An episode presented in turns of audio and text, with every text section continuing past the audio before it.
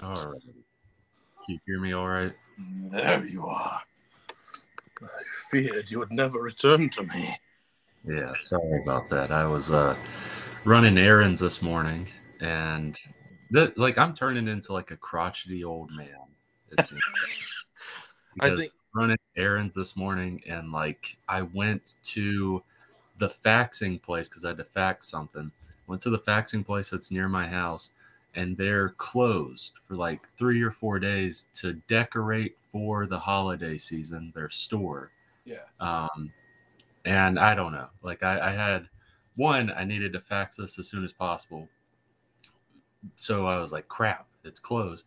And then I was also thinking, it's like, it's October 24th. Like, c- can you wait a little bit? Like, like, it's over two months away, like the major holidays. I, I don't know. It is the crotchety old man coming out of me just yeah. like thinking about that. but I was like, yeah, I, I understand like needing a whole day or two to decorate your store and stuff, even though your store is like the size of a small restaurant. I get it. I'm also okay. Here's more crotchety old Brandon. Half of your shop is like kind of a like novelty gift shop. Then the other half is a faxing slash like package drop off drop off place how much do you have to decorate? Like, shouldn't it just be hanging up a few things here and there, maybe a Christmas tree, and that's about it? I don't know.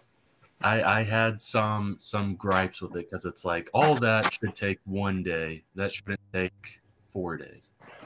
Sorry, that's uh that's my spiel this morning. Uh, yeah. Yeah, I uh, I get that. Like, because Christmas stuff every time it starts popping up annoys me a little bit, and maybe that's just because I worked at TJ Maxx for a year, and Oh yeah. and then I also uh, had at least like two Christmas seasons working at a gas station in my life. Yeah. Yeah. It, it's you know it's it's it's one of those things. It's like for for me, I connect Christmas decoration to like to jobs that I completely hated. Yeah, that, that makes complete sense. And with this place, I know half of it is a novelty shop, but it's like it's a small portion of it. Like most of it is the packaging and faxing place to where I equate the level of decoration for this to like the amount of decoration you would do at a gas station or something for the holidays. Like, yeah, some stuff here and there, but you don't have to go all out. Like, it, it's like, I don't know. I just thought it was so weird that, like, sure, take off a day, maybe two. Two seems like a lot for the amount of decoration that is needed. Yeah. But like four days, like closing to decorate this small place. I was just like, what the heck, man? I don't know. That was old crotchety Brandon. And then because of that, I went to UPS to get them to fax it. That worked. And then I was like, I'm so hungry. I need to eat something before the podcast. So I, dumb decision, went to Taco Bell. That's not Oof, the best idea. Never Yeah. a good idea. Yeah. Um, so yeah, we'll see like two or three hours how well that goes for me. Um, but uh, yeah, I, I was pulling up and a car like cut me off and like pulled up in the drive through in front of me. Uh, so already I was like, what the heck? Like that car like nearly hit me to cut me off to pull in front of me. And at this point, it's like 1058 roughly. It's like, okay, breakfast is still on for a couple more minutes yeah.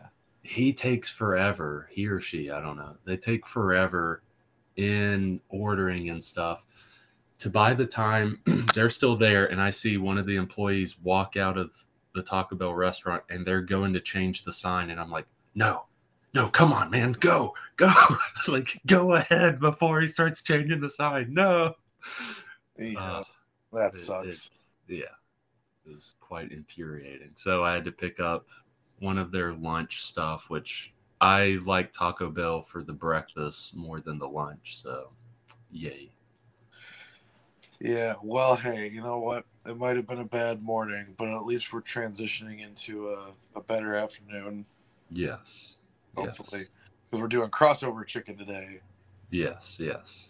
Um, so welcome to Store Brand Comics, everybody, and I'm Tio, and with me is special guest crotchety old Brandon.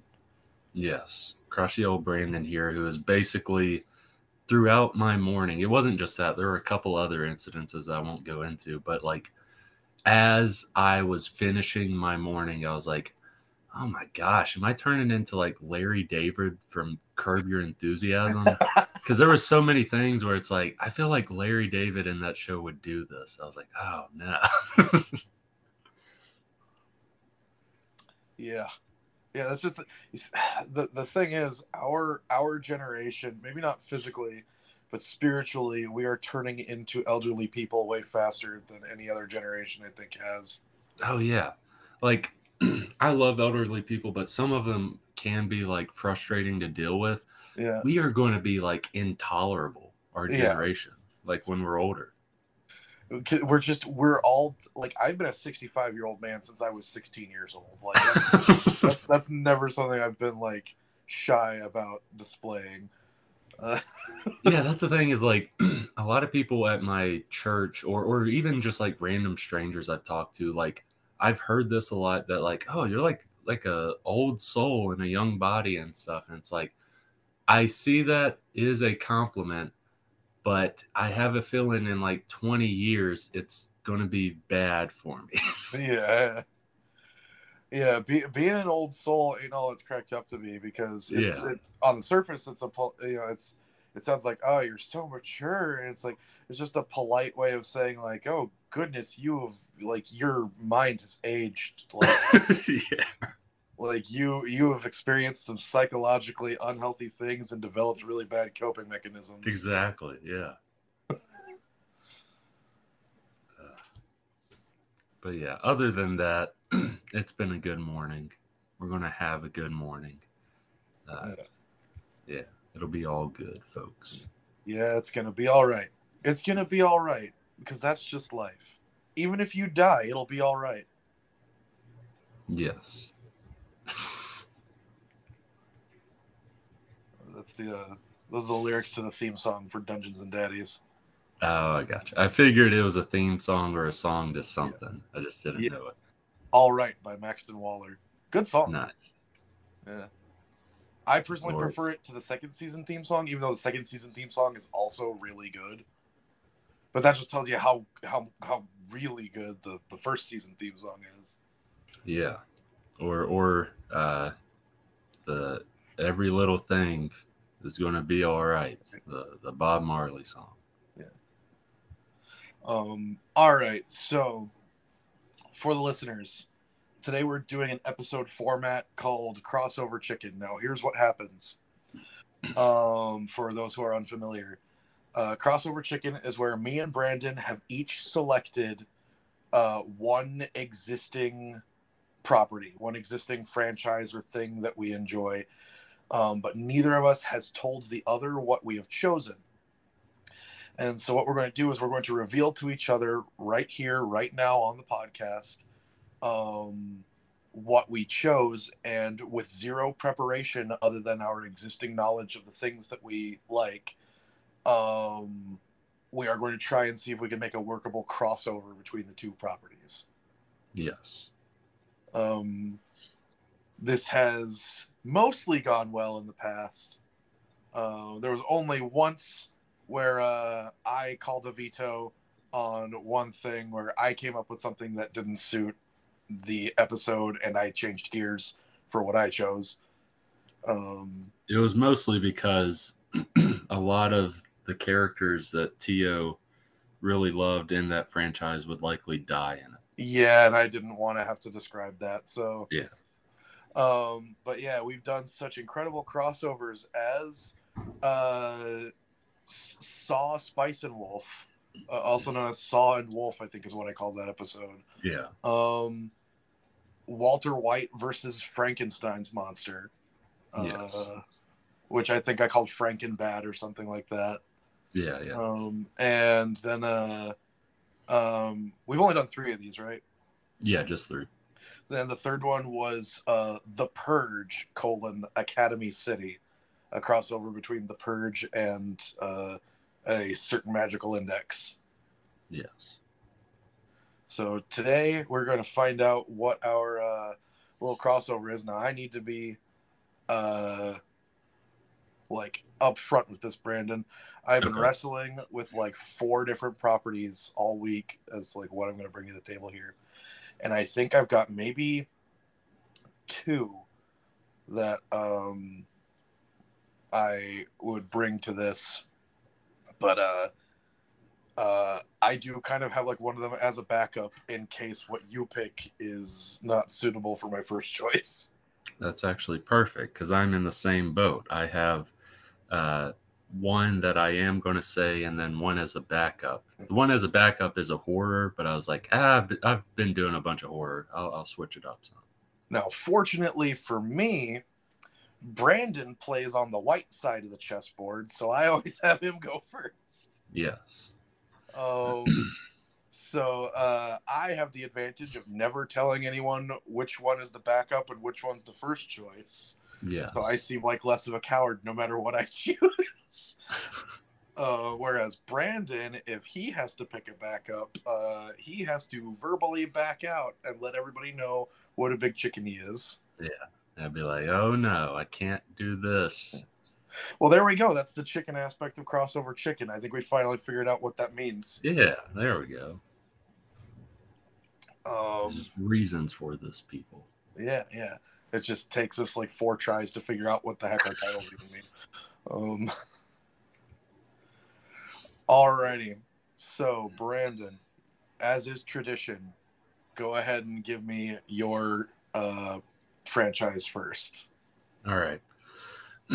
so the franchise I chose, like I mentioned, I'm trying to go away from horror, at least with this episode.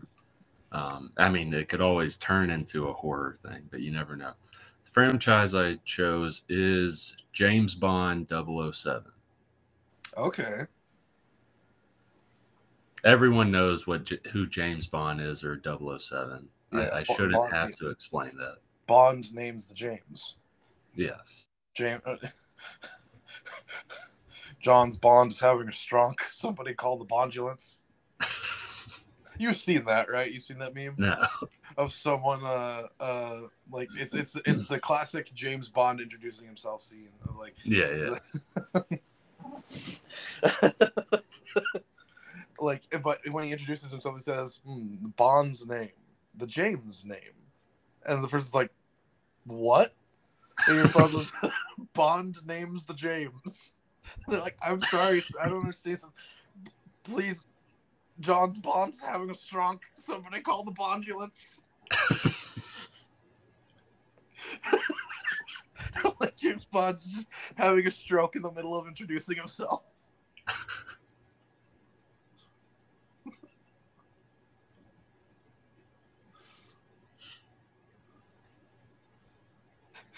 It's just I don't know. I don't know why I find that so funny. But um all right, just in case there's someone who isn't familiar with 007. What okay, so so yeah, it- 007, it's basically you have this secret agent who uh, is a part of MI6, which is like British CIA basically. Um, and he goes on all these missions that saves the world basically or, or saves uh, England, like all, all these different missions. And a lot of times it can be like crazy villains that he's facing um where a lot of villains that like in comedy movies and stuff a lot of villains are just parodied or based off of james bond villains. Yeah. um because some of them are so over the top but uh as as time has went along like the daniel craig bond movies are more grounded but yet still feels like a James Bond movie because basically with a Bond movie, James Bond has to go on this mission by MI6 and uh, pretty much save the day. And in the middle of it, he meets a woman. They they have good time. Bond and woman have good time. Yeah. Uh, sometimes woman betrays them. Sometimes woman dies. Sometimes they just go their separate ways. if if Uh, anyone wants a good example of that refrigerator joke me and Brandon made in the last episode, um, like of where of where we got that joke from, look look at a James Bond female character. Like yeah, yeah. like, look look at any any like James Bond woman, and if she dies in the movie, that's that's fridging. Yeah, which which with most of the early ones, it's just like, oh, we got to show that he's a ladies' man, and we just got to show like, oh, he he he gets it all the time. Like it, it's it's to show how cool James Bond is, and then then- as it progresses, like yeah, there are some where like they die, and there there's only like There, there's that one where he gets like married and then retires, and then like Yeah. right at the end of the movie, she gets like shot up in a drive-by. Yeah, that guy was only James Bond once in that movie, but that one very much is like an example of of fridging. And then there's like one, maybe two other examples that come close to fridging, but it, it's almost like because there's one that I have in mind where it affects James Bond, but it doesn't affect him that much. it's like she's dead and like he's not like distressed or anything. The rest of the movie is just like, oh no, she died. It's like, okay, on Oh, with the mission. The fun time, the fun time isn't going to be as fun with her now. Yeah, because it's over, and then like the, dead. by the next mission or by the next movie, he's like, oh yes, found a new woman. She, yeah, the old it one. The old one was cold by the time I got back to her. So. Yeah, and, and with James Bond, he doesn't he doesn't know these women's name. He probably just says like, "Hey, baby, hey, hey, woman, get over here." Gives her a pat on the butt. Yeah, second oh my gosh, hold on, let me let me look something up. I want to make sure I don't mess this up uh, because If I told some you, of the women, if I told you I liked that dress, would you take it off and dance around a little? I have to look this up because like some of the even in the older Bond, especially in the older Bond movies, like some of the women's names were just like so like what? Like I, oh I remember one. It was uh, uh Pussy Galore. I was about to ask, isn't there literally a woman named Pussy Galore? And yeah. Pussy Galore is Oh my one. God. um I'm trying to think. There's other ones that are like not as bad but it's like okay yeah you're just doing there's another Honey Ryder that's uh one of the girls uh oh my gosh i'm trying to think of more because there's so many like oh my gosh what are you doing type names I can just I can just imagine like the the like in the writers' room or the production team or something being like, Daryl, we got to talk to you about this character. What? What's wrong with it? Which, which one? The the girl? Yeah. What about her? Her name? Yeah. Read this out for me. Out loud. Oh yeah. Okay. Uh, Pussy Galore. All right. Now you hear that, right? Yeah. You understand what's wrong with it? Um. is oh it my god Is it too descriptive of her role in the movie? Yeah, we could say that. i'm going through some of these names i holy crap i forgot that there were this many of them i, I gotta i know this is kind of off track i have to read through these because it's so insane Yeah. so one uh is octopussy yep. Yep. Um, that that's that's the name of the movie, and Yeah, I'm assuming oh the woman as well. one. Uh, then you have another uh, Bibi Dahl. It's B I B I uh, D A H L BB Okay. doll. okay. BB doll. Oh, like baby doll. Yeah, yeah. Okay. Uh, Holly Goodhead. Oh my god! How did they get away with this stuff? and this is all like 60s to 80s. Like all of these are basically that time. Um, that one's not that bad. Let me see. Mary Goodnight. Okay, yeah, that one's you know that sounds like a comic book character. Yeah, yeah. But in, in the lens of James Bond, it's like, oh, what are you meaning by good night? Uh, let me see. Dr. Christmas Jones. What? That's not that, but that's weird. But that That's sounds like a Bond name anyway. Like sexual. Yeah, yeah. But yeah, those are some more examples of just like, oh my goodness. Ugh, oh boy. Holly Goodhead. That one. That's the one that gets me. Like, that was really like. That would that would ride the line between like blatant and like naive. yeah. Yeah. No, that that had to they did that on purpose. That was like 1970. Yeah, they had to. They had to have done that on purpose. Yeah. Those stoner riders. Who's on the payroll? Those stoner riders being like, James Bond has all these names like Pussy Galore. oh, good head. Beavis and Butthead in the writers' room.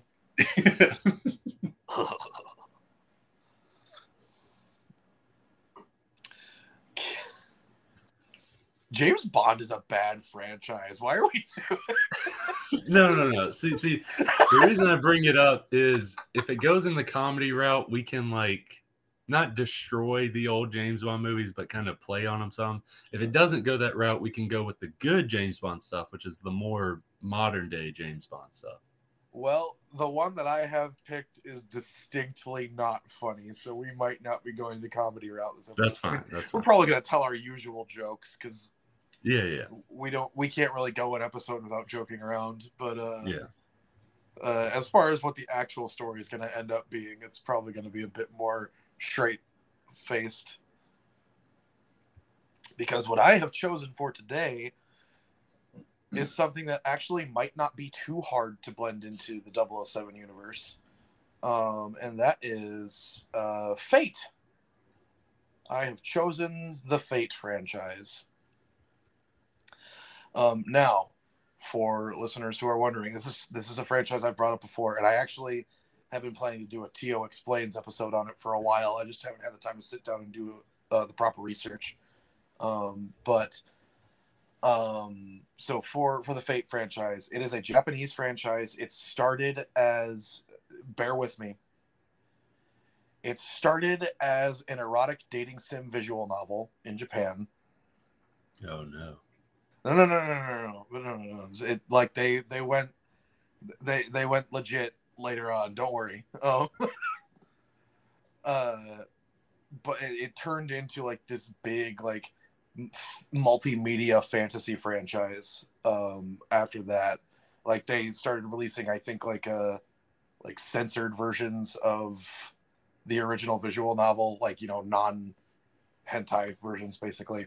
Yeah. Um, and so what the what the story of the original visual novel is is it's called Fate Stay Night, and it is about um a boy named Shiro Emiya, uh, who was adopted by a mage when he was young after this mage saved his life from a fire. Um, and Shiro has been slowly learning how to use uh, magecraft himself, but he's not very good at it, and things in general aren't looking good for him in terms of his magical education because his adopted father died some time ago. Um, and uh, then all of a sudden, he witnesses something he shouldn't have, nearly gets killed for it, and ends up accidentally summoning a heroic spirit as a servant to fight in the Holy Grail War. Um, and this Holy Grail War is something where seven mages are all selected by the Holy Grail to summon uh, heroic spirits as their servants to help them fight for the Holy Grail in basically a seven way free for all. Um, and these heroic spirits are all uh, basically um, amalgamated, uh,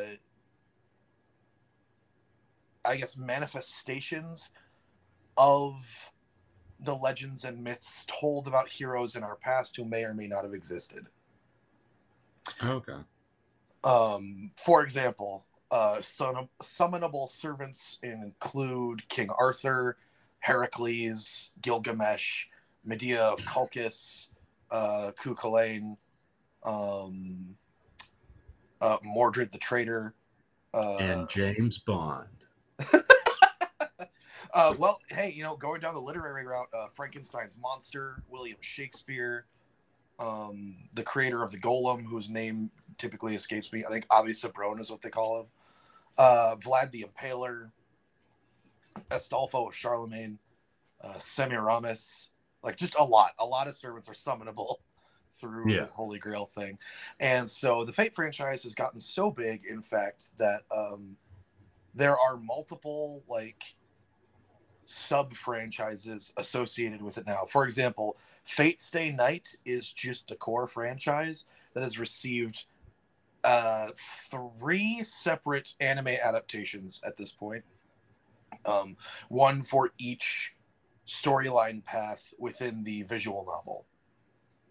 Um, two full TV shows and one trilogy of movies that I still need to see. I am not allowed to die until I have seen those three movies. Otherwise, I'll become a vengeful spirit. Uh, like I, I cannot, I cannot let my life go by without seeing the Heaven's Feel trilogy. I just can't. Um, but anyway, that's that's something that's something very personal for me. Uh, because I really like the Fate franchise. It's one of my favorite like all time anime franchises I've ever seen. And there's even video games too. There's you know, uh, you know, video games that cover like alternate timelines as well. There are anime series that you know cover like what if the Holy Grail War instead of uh, just seven mages in Japan fighting over it was 14 mages from across the world uh, teaming up on two opposite sides and and you know seven mages to a side and then everyone summons a servant so there's a grand total of 28 named characters participating in this holy grail war that's not how it ended up going down um, one side like severely downplayed the importance of the mages Yeah. because at that point i think everybody knows that like we're here to see the cool servants fight because fate is like the ultimate anime version of like who would win in a fight between these legendary heroes Yeah. Yeah. So like fate apocrypha in america at least is netflix exclusive but um it's a really good like alternate timeline fate story where you get to see like 14 legendary heroes actually it comes out to uh 16 legendary heroes when you take the two leader servants into account um but yeah it's like the, a lot of legendary heroes all involved in this one battle each like with their own various interpretations of their stories coming into play as they fight across uh, all of Romania, basically. Um, so fate fate can be big, it can be small, it can be medium. Um, it all depends on which specific timeline you're going for.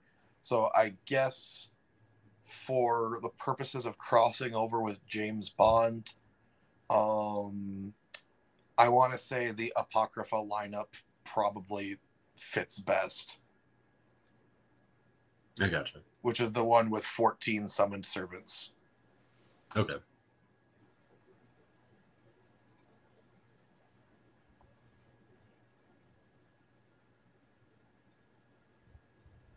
So, all right. So, MI6 has learned that there's something weird going on in Romania. Yes. The Marleys were dead to begin with.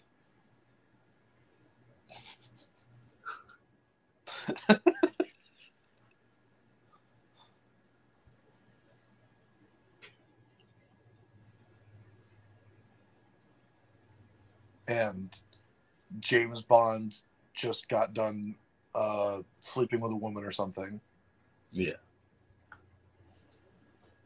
Sorry, hang on. Oh, Um, the the the uh, it started. We started now. Yeah. Yeah. Okay.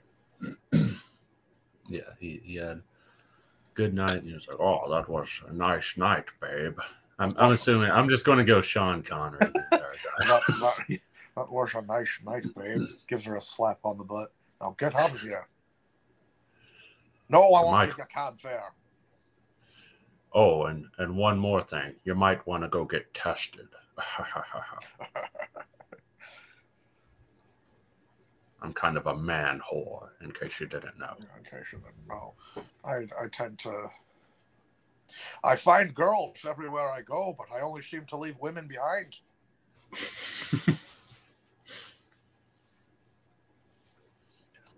That's I a really gross have. way of phrasing it, but okay.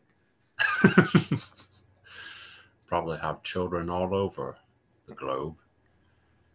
Oh well. Why are you still here? I'm not making you breakfast. If anything, you should be making me breakfast. Yeah. You're the woman. That's true. That's true. Yes. Get in the kitchen if you're staying. If not, get out.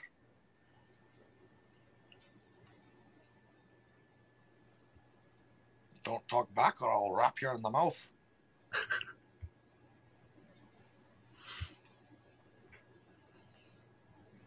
Yeah, so he has he has a nice morning waking up. Lady leaves his room because that's what he wants. he doesn't want true companionship. Ah, I like my I like my coffee like I like my men, hot, black, and up my butt. I'm definitely gonna have to cut that one out. I definitely have to cut that one out. as crazy as it sounds, I'm now imagining like shooting a coffee enema, enema up your butt.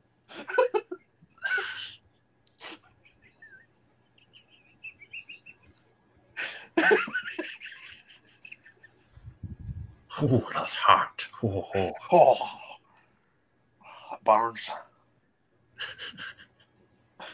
All right. so.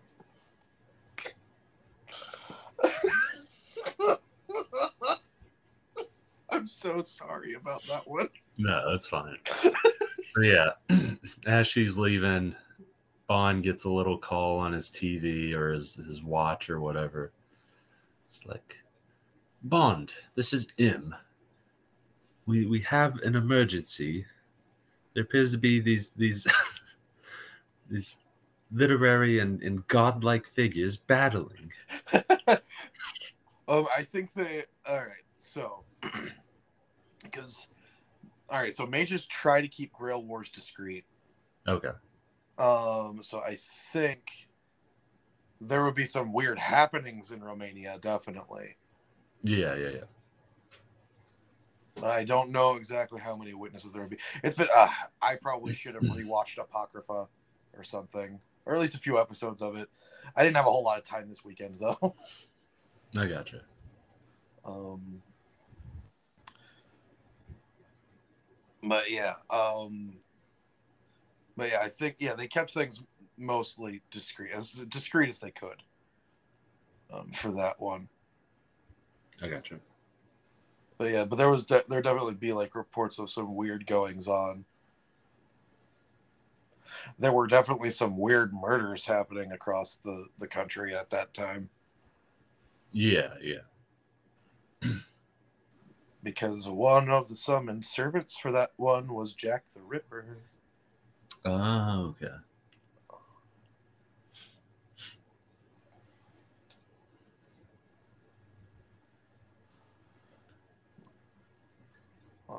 So We believe there to be a Jack the Ripper copycat in the modern day.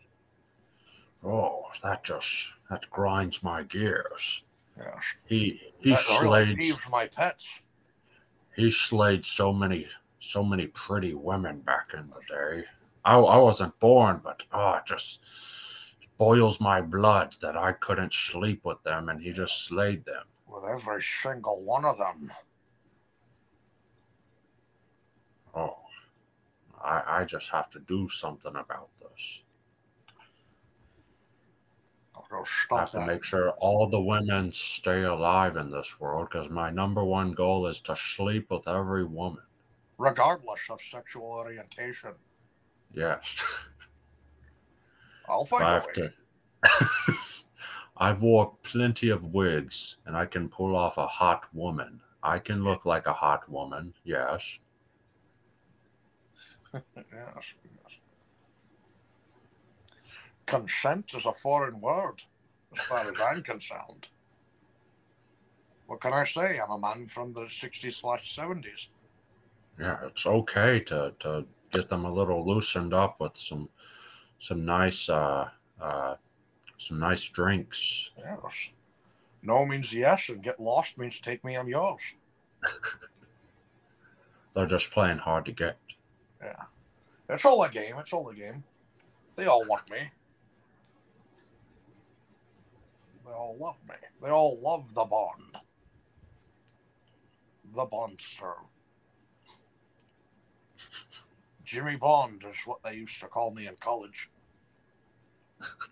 That's not like a. That's not like relevant to to my plans. It's just a nickname I had. Really common one at that, Jimmy. Oh, I'm- there I'm goes old up. Jimmy Bond.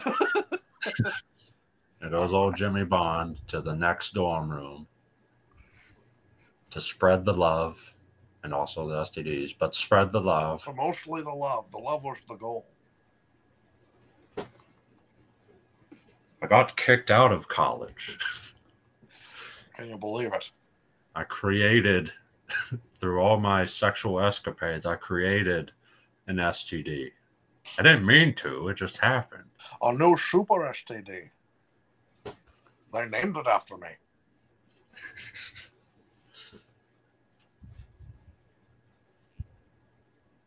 I'm hanging up now. I'm sick of listening to you talk. James, you've been the one. Click.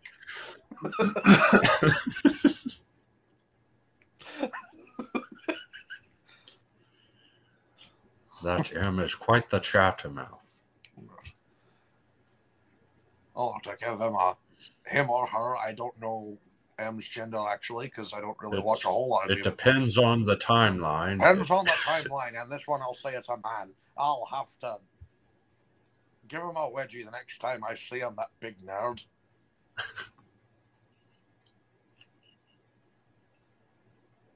I forget, is M the one that was played by Judi Dench? Yes, Never mind, that's my boss. I won't wedgie him.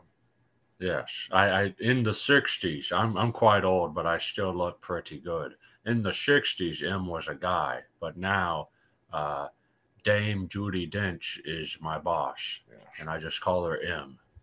Yes, For mommy. cele- celebrated veteran actress J- Dame Judi Dench is my boss. So I need to treat him with respect.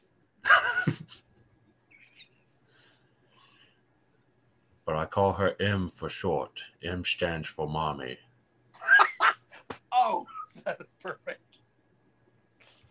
M stands for mommy, not madam, Mommy. mommy.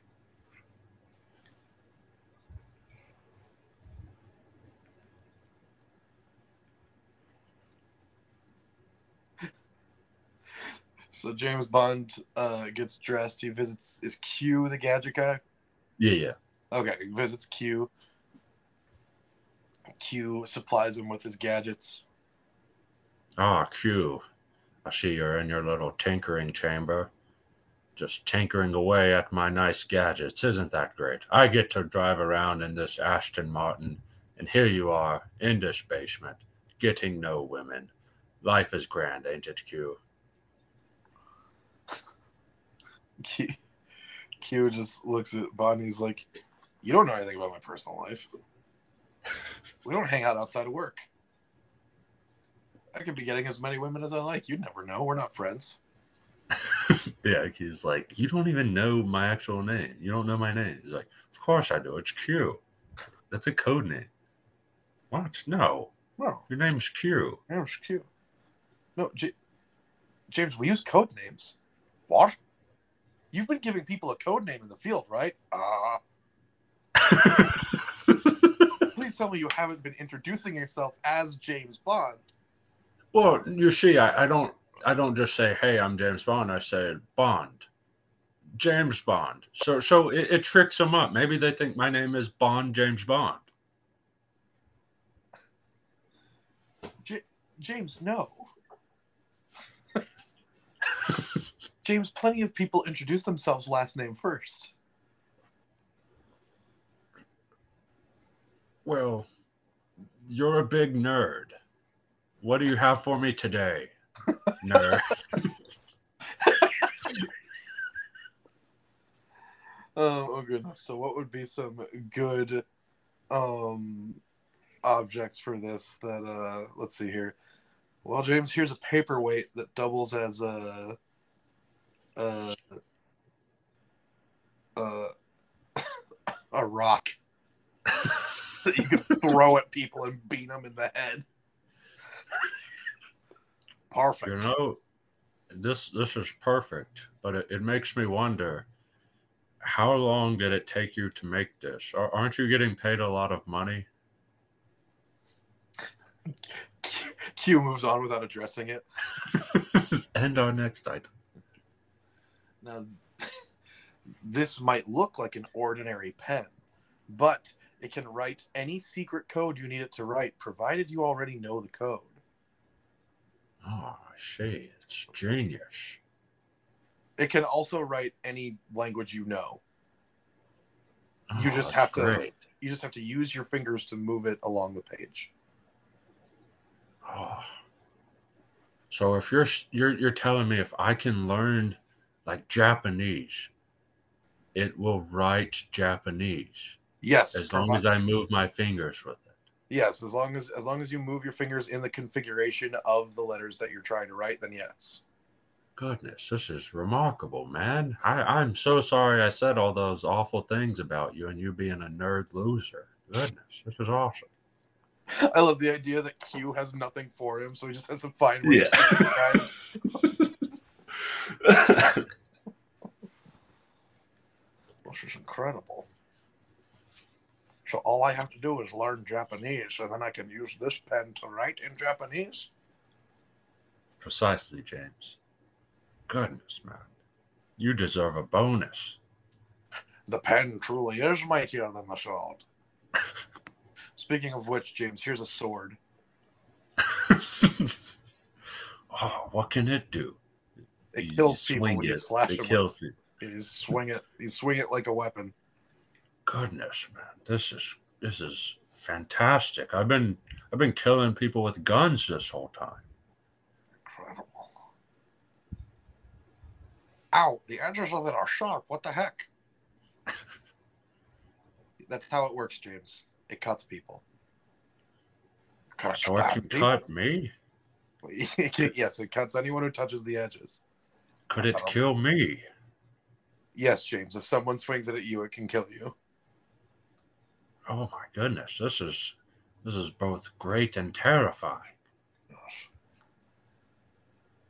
Certainly more So- terrifying than my guns. My guns would So- never turn on me. so you're telling me if I swing it at myself, it's going to kill me. Yes, James. That's That's just truly a double-edged sword. Yes, it's literally a double-edged sword, James. goodness. I, I'll I'll keep it, but my guns, they this just would never happen. I I've tried pointing my I've tried pointing my gun at myself before, but it just turns away. It won't do it. Yes. It's like it's afraid of me. I'll have to whip this sword into shape. Show it who to respect. My guns respect me. They they never turn on me. But the sword needs to know who's the boss. Yeah, teach us Hunk Lad who's boss, who's in charge here.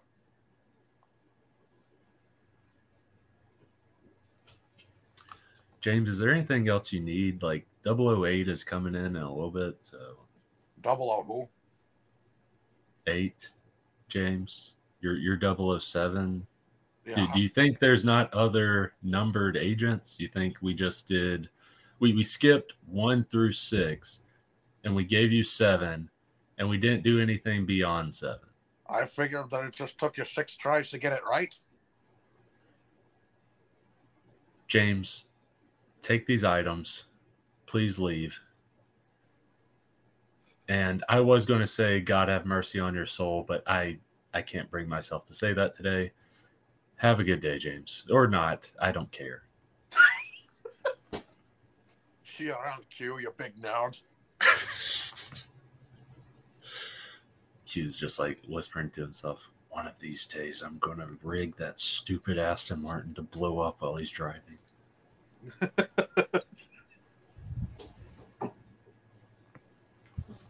So- To drive to Romania. I can drive to Romania from England, I'm sure. so he drives to Romania from England. yeah, it just shows a montage of him driving there, and each each time it shows him, there's like a new girl in the passenger seat, basically. yes. And he makes it to Romania and he's like, all right, this is as far as you go, honey. Get out, get. Uh, Get, get, get out of my car. We're, we're in the middle of nowhere, James. There's no like civilization or anything. I should get out. You're pretty enough. I'm sure you'll get a ride. I picked you up hitchhiking on the side of the road. Someone else will. You certainly had the endurance last night. I think you can have the endurance this morning. Hits the ejector seat button.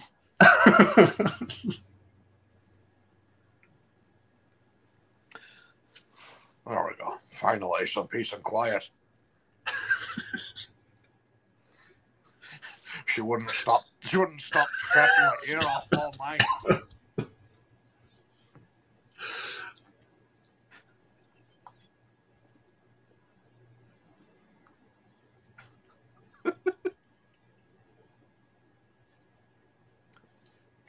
So he's in Romania, in a remote village with a Yeah. castle nearby. Um, I need to blend in and look like the locals. so he buys a tuxedo. exactly. There we go. This is nice. Just Yeah, what it is is like he was already wearing a tuxedo, and he just goes and buys one that looks nearly identical. He's like, "Oh yes, fit right in."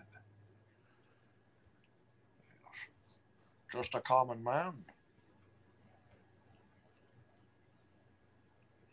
I fit right in with all the locals. It's just people in normal clothes. Yeah.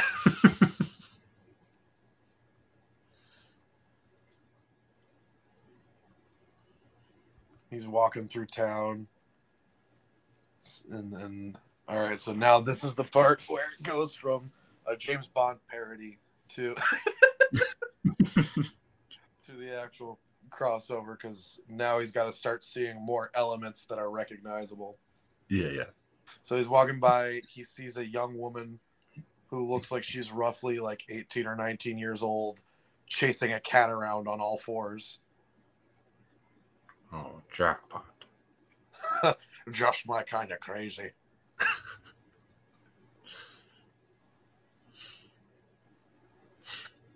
Ah, I, I was gonna say a joke, but it'd have to be cut.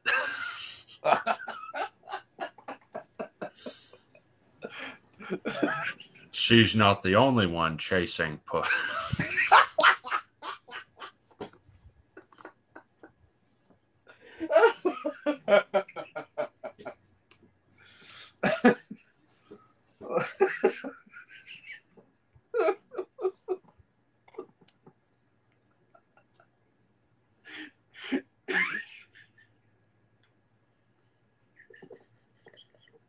oh my god.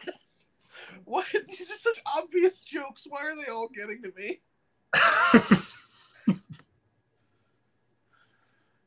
Okay. Okay, so I've caught my breath. As the young woman is chasing a cat around on all fours outside of a restaurant, while a muscular man in a jacket and shades is talking on the phone with someone uh, sitting at like an outdoor table at this restaurant. It's one of those fancy cafes with like the well, not fancy, but like it's one of those little European cafes with outdoor seating. yeah, yeah. I understand. That's in everything that takes place in Europe. Yeah. Um.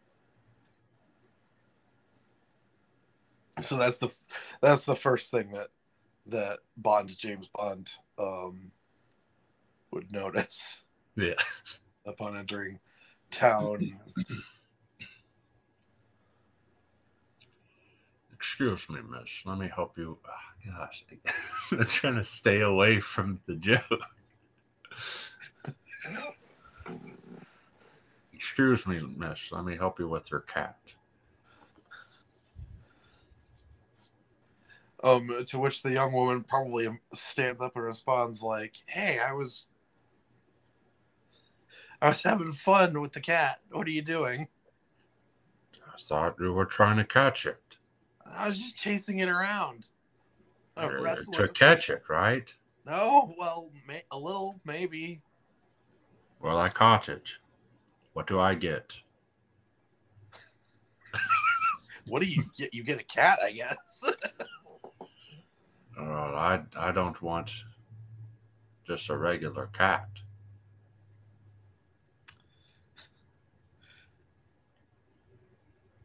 and so then at this point, she probably notices the tuxedo. Yeah. Oh yeah, for sure. She's like, he's some Like, kind of fancy guy or something?" No, I'm I'm I'm I'm with the people. This is my my common dressing. yes.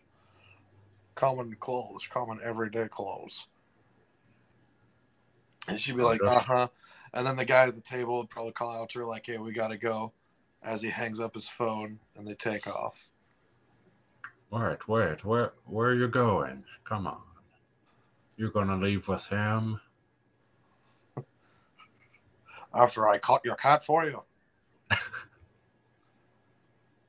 This this just isn't right. I do a good deed and I get nothing in return from a fine lady as you. This just isn't. Oh, my blood is boiling.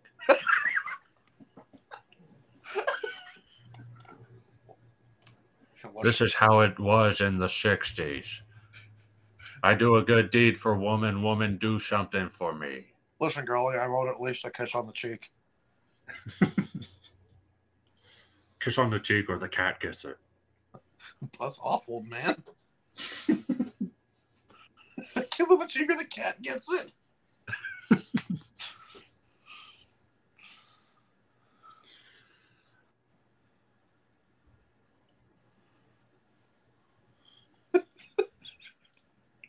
What a thing to say.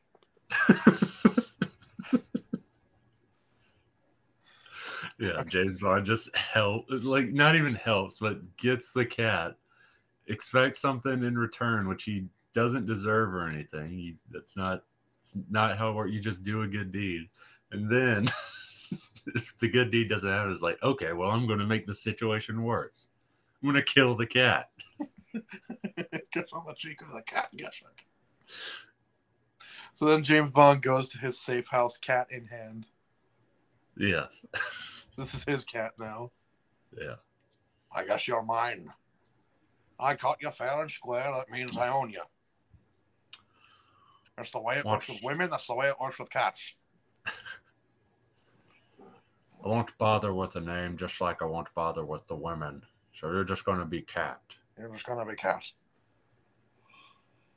Just like every woman I meet is woman or babe.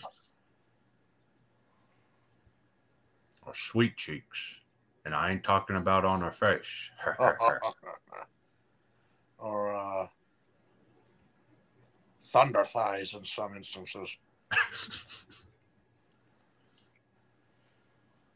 A good pair of thighs can make up for a lack of a chest, you know.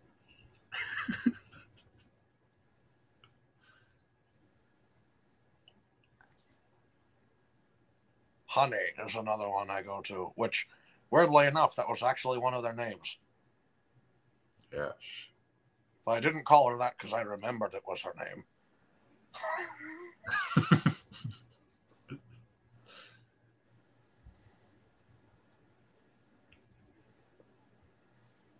So James Bond Anyway. sets Anyway, up at his, you- at his safe house. Anyway, you talk, cat. You talk- tosses it out the window.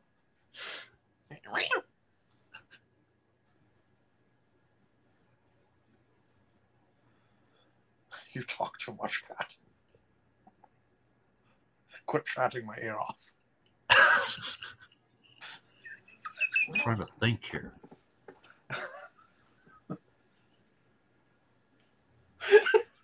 so he sets up at his safe house um, and starts doing an investigation. He's like, now I just have to wait for someone in town to get murdered. yeah.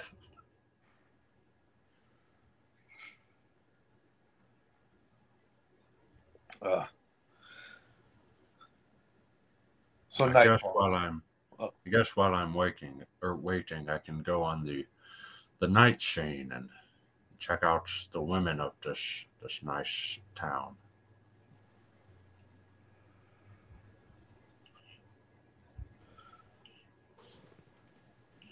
All right. So I've got it. While while he's going out on the town, uh, rooting in the mud for truffles. um, he does meet one woman in particular, long brown hair, wears uh, I think a green shirt. Um, dang it, dude! I wish I had uh, I wish I had easy access to a web browser right now. Um, so, um, I've got the uh, the perfect person for um, James Bond, the womanizer, to run to run into. Okay. Uh, while he's out on the while he's shopping on the streets, um, uh, he he he meets a he meets a woman, a pretty woman. She's and she's not from around here. He can tell because she's not white. She's Japanese. Um, the character in question is named Reika Rikudo, or, just Alright. just Reika. yes, it seems like Q's pen will come in handy quicker than I thought. Yes, I can learn Japanese. yes, Damo arigato for teaching me Japanese.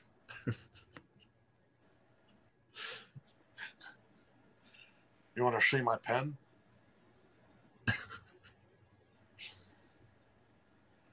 Want to see my bigger pen? It is, it is just it just actually is a bigger pen. Yeah, that's what I was thinking. This one's an inkwell pen. It's not a ballpoint, which means I have to dip this one in ink. My loser nerd friend Q gave it to me. He's a dork. I'm cool. I'm cool. I'm not a dork. I've had sex with so many women. Q probably has never had. Yeah.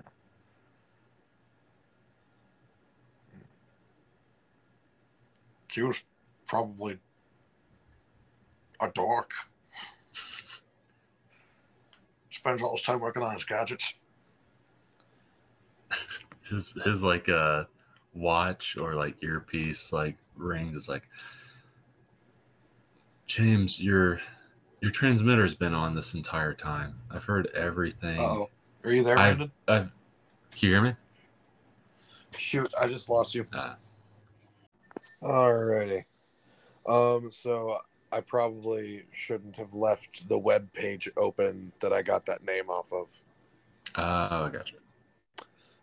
because it came from a fandom wiki, and you know how those always have like a ton of Yeah, ads, and things. Always Yeah, have. yeah. So, um, so yeah, but but Reika is the name of the woman that um he meets. And she's she's Japanese. He's like, oh, what are you in town for? the, the name is Bond. James Bond. Nailed it. Yes. And it said anything like, gotta come up with a code name, come up with a code name. James Bond. Nice. She introduced herself as Reika. They it off for a bit. Um, but then, as uh, the conversation goes on, um, a, a little girl comes running outside from inside a, a nearby shop, calling Reika "mommy." Oh, gross. Gross, you have a kid. kid. Oh. Oh, this changes everything. I'm not ready to. I I'm ready to be a daddy, but not hers. not in that way. Call me in 15 years. gross. That's gross.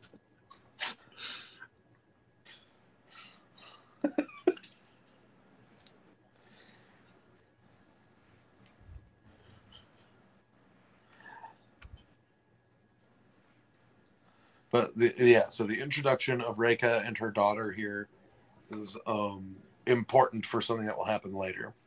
Okay. So James Bond is like, I can overlook the fact that you have a child. Just for tonight, I can. Just for tonight. And she's like, No, I'm busy tonight.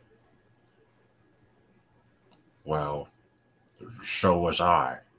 I was busy too. I've got like a ton of other women lining up at my door. Like if you were gonna say, "Hey, let's let's go sleep tonight," I was gonna be like, "No, I can't do that. I'm I'm busy because there's a bunch of women around me. Yeah. So yeah, Constantly constantly soliciting me for favors.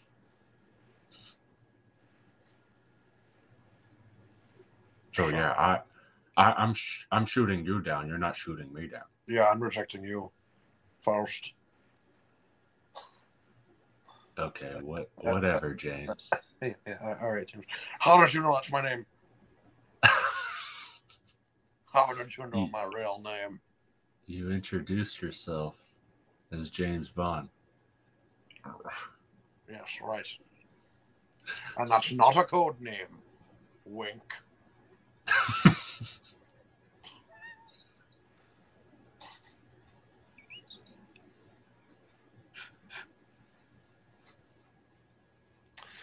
So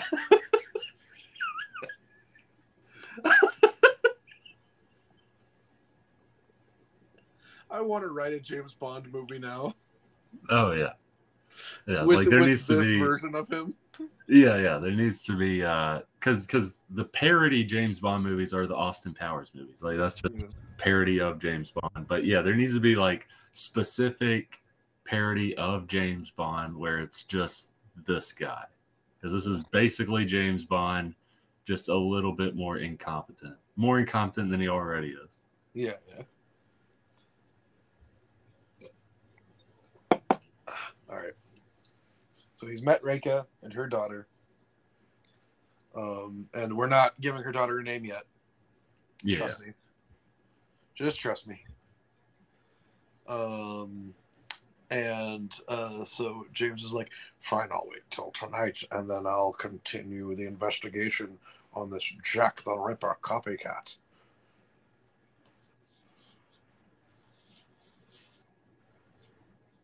Did he say this to her? No, no, no. He's, Oh, okay. He's like- this is his in, internal anime. Uh. Gotcha. Yeah, yeah, yeah. I gotcha.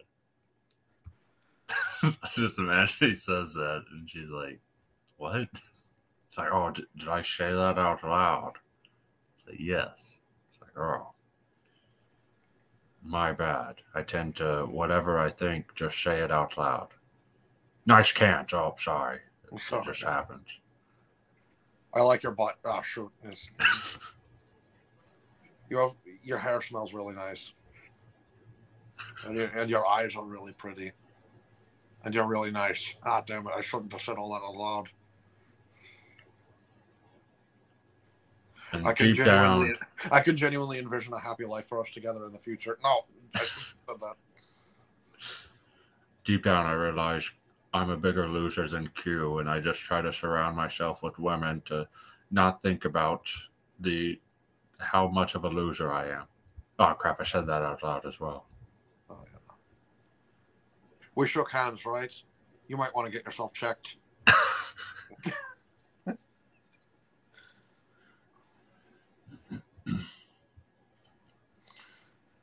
James Bond away, and he flies off. my my planet needs me.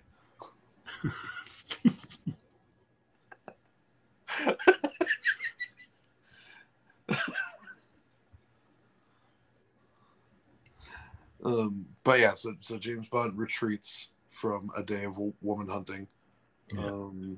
to uh, uh yeah. Ba- at this point, he's basically just waiting for a murder to happen, so he Yeah. can investigate what's going on. And he hears from outside the window of his safe house, "Oh my God, I'm being murdered." Um, oh, finally, someone's dying. All right.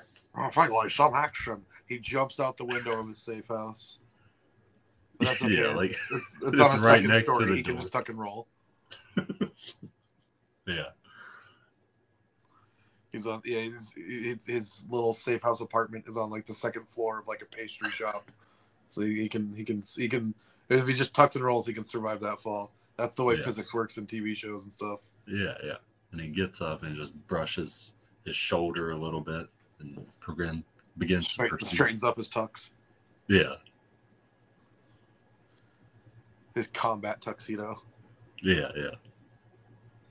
and starts running and finds an alleyway where someone is being murdered and like a weird ritual is being performed um, to suck the magical energy out of them because um, uh, and, and who, who does he find committing the murder who does he find doing the death with this person none other than Reika, the pretty lady he met earlier, and her daughter. Bum, bum, bum.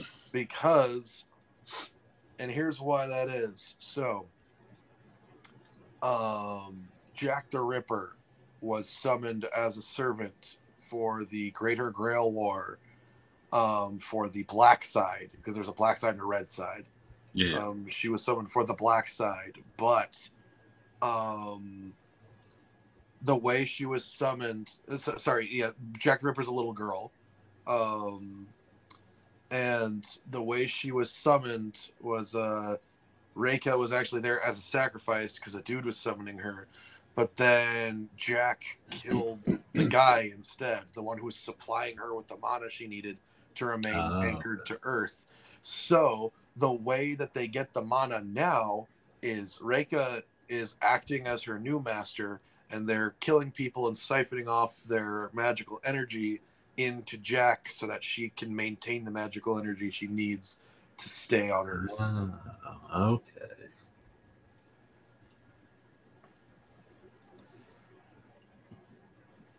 So Are they killing a, a man or a woman? it could be either. Okay. I'm pretty sure it can be either. Um, but yeah, so while Jack the Ripper was supposed to be on a team during this war, uh, she ended up being kind of an independent player alongside her master because neither of them really joined up with a side, Okay. and they ended up being more of a dangerous wild card together than joining up with any actual group. Yeah, I gotcha. and uh, so yeah um and also uh jack refers to herself as we and us instead of me or i Okay.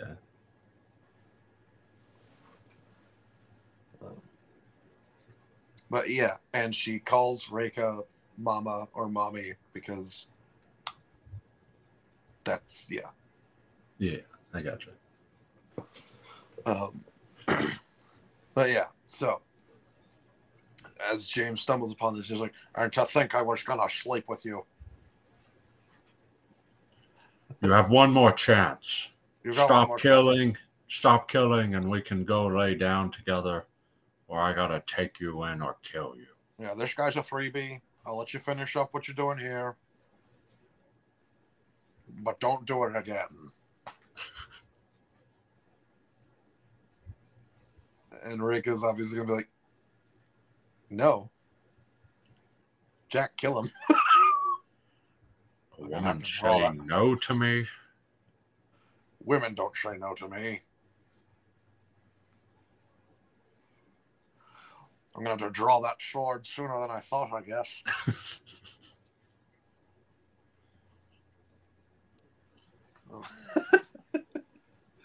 so obviously, once Jack has drained enough magical energy out of this person, she's going to hop into action and attack James.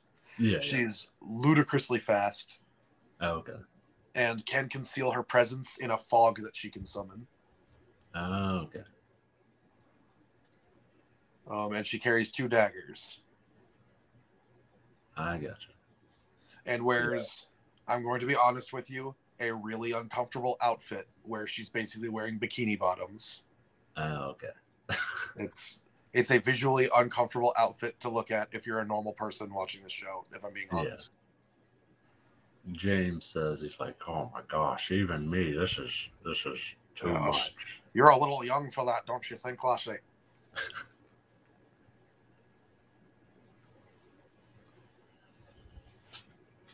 Yeah, the the I'm a, fog. I'm a big enough man to admit fate's got its flaws, and that's one of them. Yeah, the fog appears and yeah, James is like, oh, this is like that disco club. Everyone's all hopped up on whatever it is. And me as well, but I mean, Everyone's all hopped up on E.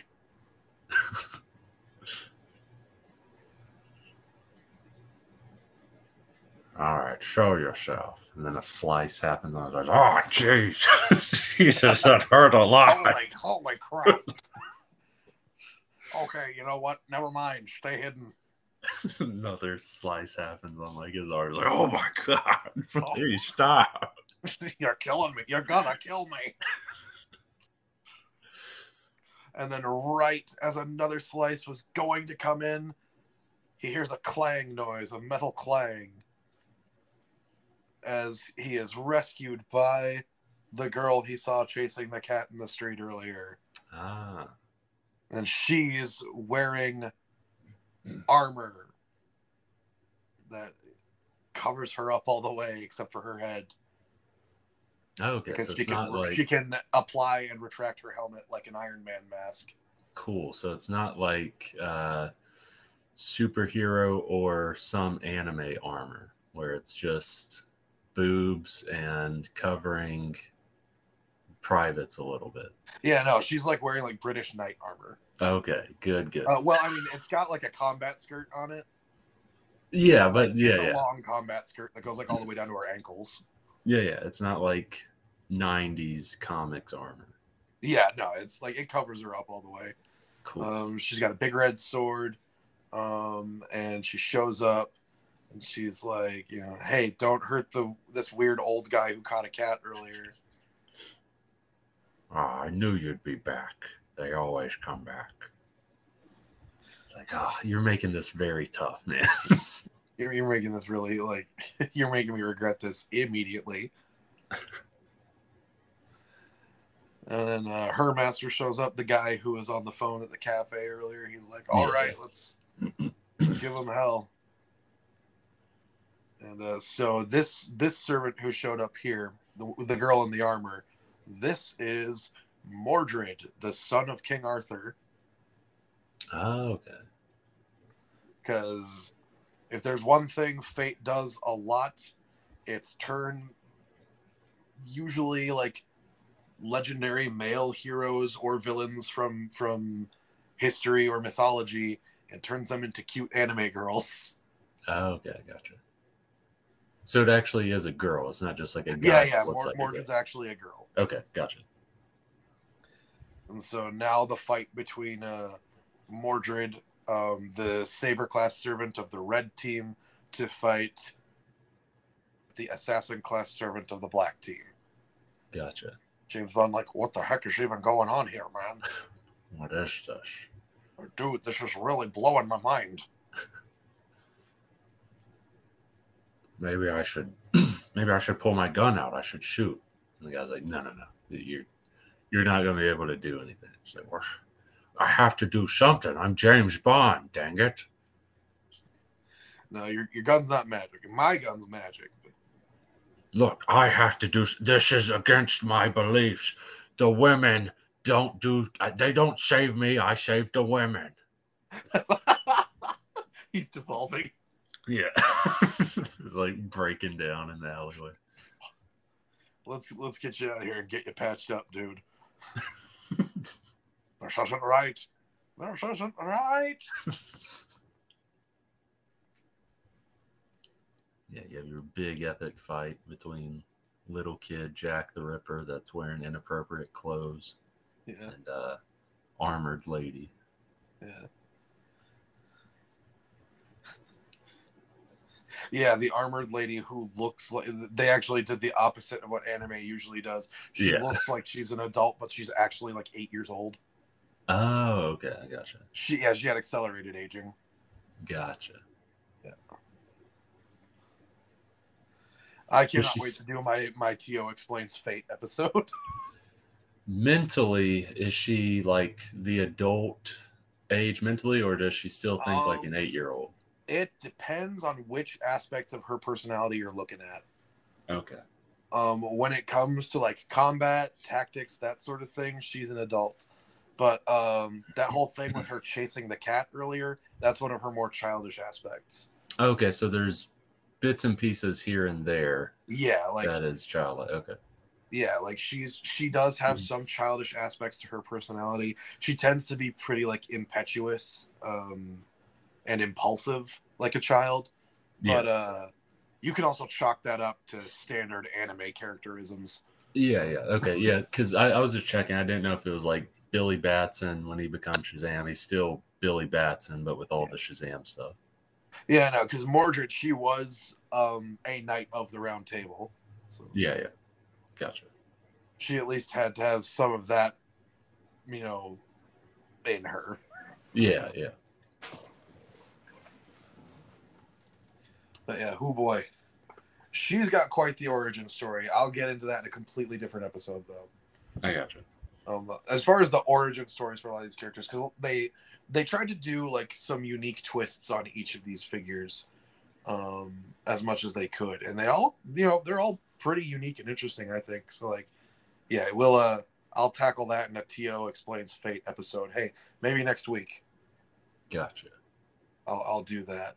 I'll I'll put the effort in to do some more like research on fate stuff, because the thing is, fate has really complicated rules Yeah. for how like its magic system works. So like that's one thing I have to do a lot more research into. I I have only like a surface level understanding of how the magic and fate works. Yeah. It's it's disgustingly complicated.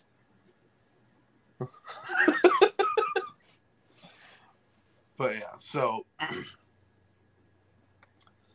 um yeah, so you got Mordred versus Jack the Ripper and and Mordred's master, whose name I think I have forgotten. There's a lot of sh sounds in it. She she something or other. Um, uh, I can't remember his name. He's a necromancer. It's fine. We'll leave it at that. Um, he he, you know, takes James Bond and goes running. He's like, "We're gonna patch you up, bro. You'll be you'll be fine." Look, I, if you're a nurse, I, I'm used to the female nurses. What is this? Like, man, you got some really like outdated beliefs. Whatever. Just, just don't do anything weird that I prefer the female nurses to do. Just gonna do a little necromancy and patch you up. That's all. Well, that sounds completely fine. Um, but yeah, so all right, and if they have a conversation, and like if James asks, like, "Who are you? What are you doing here?" Um, this guy's response is actually going to be quite interesting because he also came here from England. Um, he was sent by the Mages Association uh, in uh, at like uh, from some like clock tower college or whatever they have for mages there, Oh, no. Yeah. Which is a secret thing, by the way. The public doesn't know about it, so it's not like it's not like magic is just a thing everybody knows about. Yeah, yeah. Yeah, and It's- after it, all it operates on Harry Potter rules. after all that explanation by the guy, James is like, "Oh, big college boy, aren't you?" I got kicked out of college. Because I, cause I slept with every single woman there. Yes. I created my own STD. It was an accident. I didn't mean it. Yeah, you might have heard of it. They called it Jimmy Bond. Oh yeah, yeah. They were able to to cure that pretty quickly. What? They were they were able to cure it. Yeah, like it was it was kind of a somewhat of a, a bad disease, but they were able to get rid of it. No one gets rid of Jimmy Bond. Once this is through, I'm going to track down the doctors and give them a piece of my mind.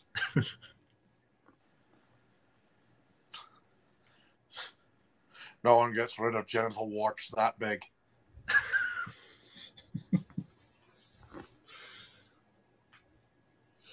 Have you not been treated for it?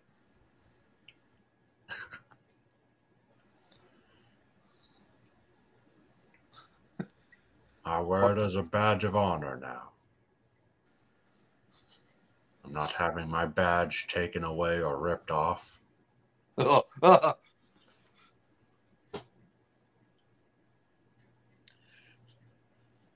look, I came here to stop Jack the Ripper. And that's what I'm going to do. But James, there's there's not much you can do. This is like it's kind of outside of your your skill level. I can shoot Really her in the head. That's not going to do it, James. Shoot her in the heart. Weirdly enough, that won't do it either. like with another servant, it might, but we've got some details about this one that uh, are actually uh, going to make that uh, harder. And even though I'm a very sexual person, I don't mean this sexually, but I can shoot them in the genitals. Will that do anything? No. Okay, those are usually the only three places I shoot people. Hmm. What if I shoot her? God, I'm loath to say this because she's a hot babe. But what if I shoot her mom? I mean, that might do it. It would take a few days for her to dissipate, though.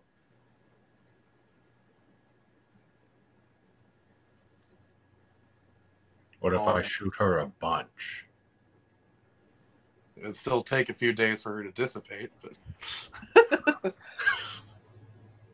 well, then, I shall sleep with her mom and then shoot her in the head. That's the only way. Dude.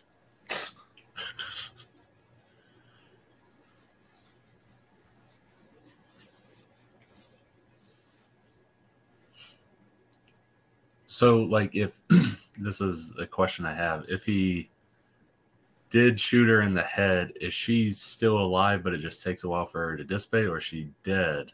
and just Oh, for for um, if he shoots Jack in the head, uh the mom. the mom. Okay, yeah. If he if he shoots the mom in the head, she's the only one who knows how to perform the ritual for Jack to be sustained. So it would take a few days for Jack to run out of energy. Okay. Well, she's probably not the only one who knows the ritual, but she's the only one willing to do the ritual. I gotcha. But what what will happen to the mom in that instant? Yeah, oh, she she dead. Still alive? She so she is dead. It just takes a while. yeah, she, yeah, she'd be. Yeah, you shoot her in the head, she dies like a person Gotcha. because it's not actually her mom. She's just the mage that's keeping her. Gotcha. That's what I thought. I was just making Anchored. sure. Yeah. As all this is going on, James like somehow pops around, like like the crazy battle is happening in the background, and James pops around the other side of the alleyway, um, and is talking to uh, what's her name again? The Reika. Japanese woman? He's like, look, he has his gun like pointing at her. Last chance, last chance. You can walk away from this. You can sleep with me tonight, and then I'll kill you right after. Or I guess I kill you now. What kind of deal is that? the James Bond deal. The Bond special. The Bond special. How do you think I've slept with so many women? Through coercion, primarily.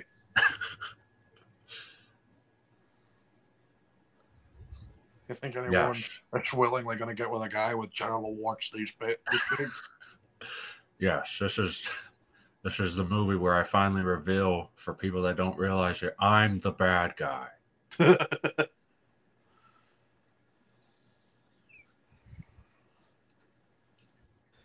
and as he's about to pull the trigger on Raycab, because it can't quite end here.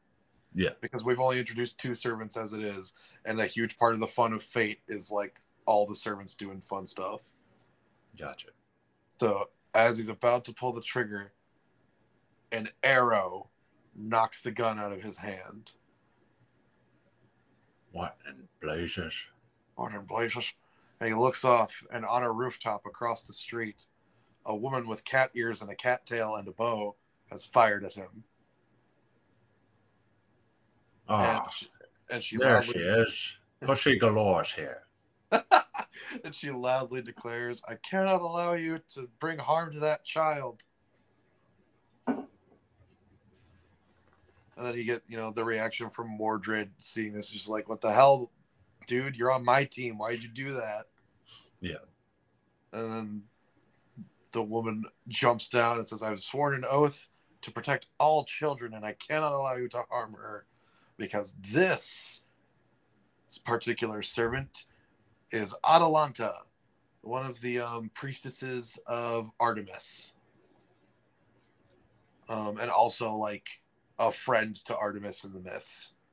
She was a, a great huntress and apparently like a defender of children. Oh, okay. If I remember correctly, um, in in the myths, she um, was intentionally doing things to like make Artemis mad, but then Artemis decided she liked her anyway, and she's like, "Ah, become one of my huntresses." I'll have to I'll have to go back and do research on those myths again, but, uh, I gotcha. but I am familiar with Atalanta through my familiarity with Artemis. But yeah, and in Fate, for some reason, Atalanta's a cat girl, Huh. But she is of the Archer class, and she's on the red team, if I remember correctly. Okay. She got a really cool fight in Apocrypha, by the way. I recommend watching Fate Apocrypha. It's pretty good. You don't really associate like archery based characters with like getting cool fight scenes, but she got one. All the servants in Apocrypha got some pretty good fight scenes. But yeah. So she shows up. She's like, Yeah, I can't let you bring harm to the child. Upon seeing Jack the Ripper. But that child has slain so many beautiful women, past and present.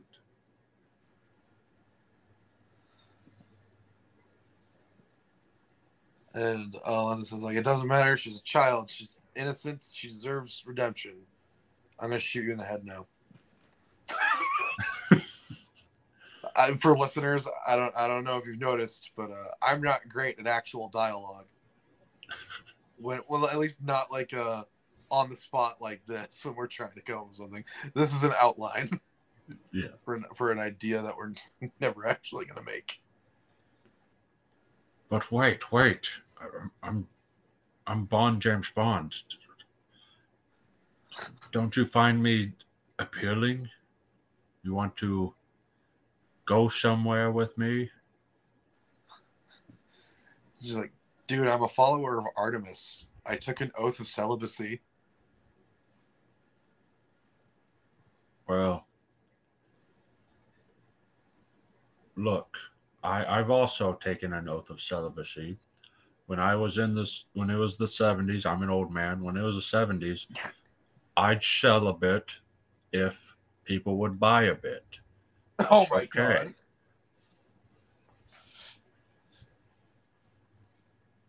It's okay. I won't hold it against you. But there are a couple things I'd like you to hold against me. I'm gonna be Okay, honest, I- you're a bit you're a bit slender for my tastes. Okay, I'm going to shoot you in the head now. no, please. I, I probably have a lot of kids.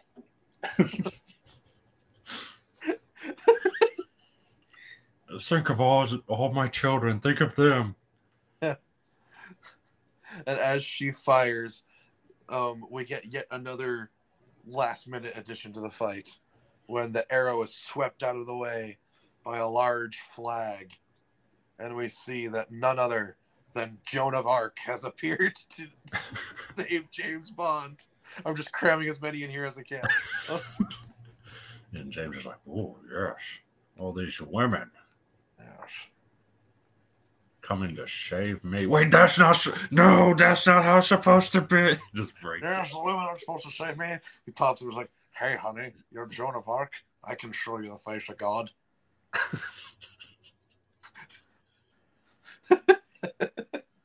Gross old man. But Joan's got to be like, All right, we got to get rid of Jack the Ripper because she's, we got to put her out of her misery. Can't you see that she's suffering? And Atalanta's like, It doesn't matter. She's a child. This is this is generally how the actual conversation went in the show. Um, like Atalanta and Joan of Arc had a very big disagreement about how to deal with Jack the Ripper. Yeah. Um, but yeah, Joan of Arc is the leader class servant, and she's not aligned with any side because she's supposed to be a mediator. But things have clearly devolved here.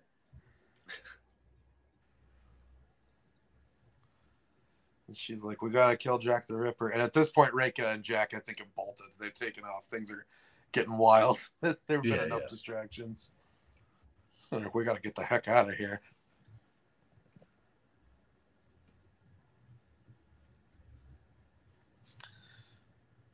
And okay, so what happens next? Like, oh, great, Jack the Ripper took off. Now we gotta look for her.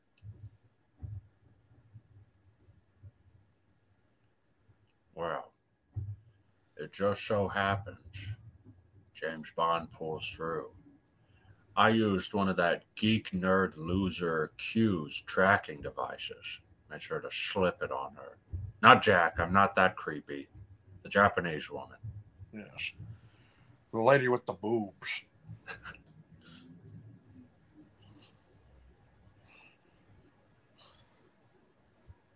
so I know where she's going, and it, it stands to reason wherever she goes, there also goes Jack.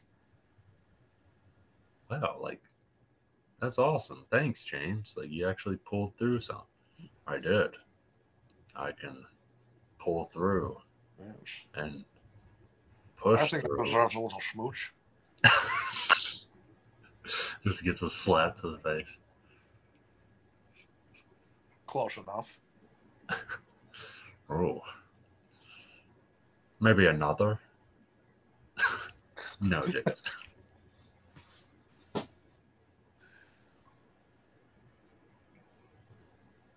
And then the Mordred's master is like, "Hey, you saved us the materials on a scrying spell, so good job." yeah, maybe you should update some of your technology to not be totally magic based. Because uh, all this takes is electricity and a monitor and a Wi-Fi signal.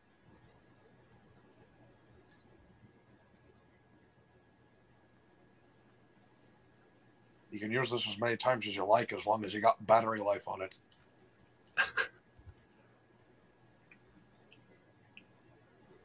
You're over Sure. here burning materials for scrying. I say we go after them now. I only have one extra seat in the Aston Martin, so which of you lucky ladies would like to ride shotgun? All of them instantly dematerialize except for Joan of Arc, because she's the only one with a physical body. So I guess Mordred and Atalanta both dematerialize. Yeah. Joan is left there. She's like, no, not me. Why me?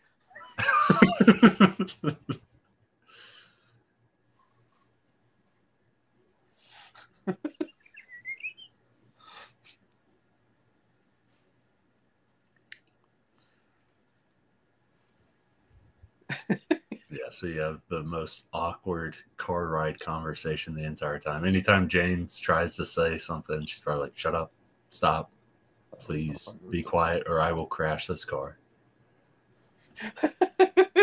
he tries talking to her, and she keeps responding in French, which, as an Englishman, nearly makes him vomit every time. you gotta stop doing that. Look, I'm willing to look past the fact that you're French. I just don't need you rubbing it in my face.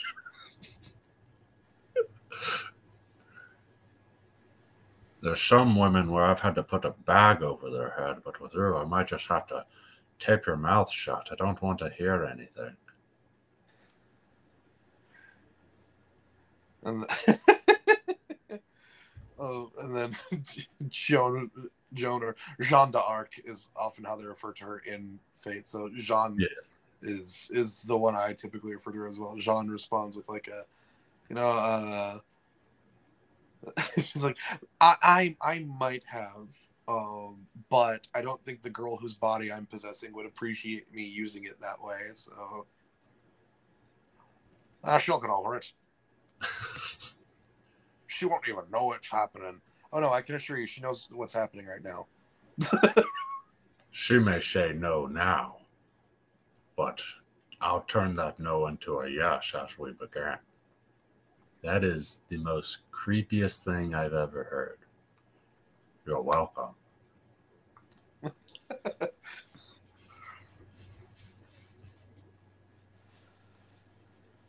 so they're chasing down Jack the Ripper, and as they're going along, um,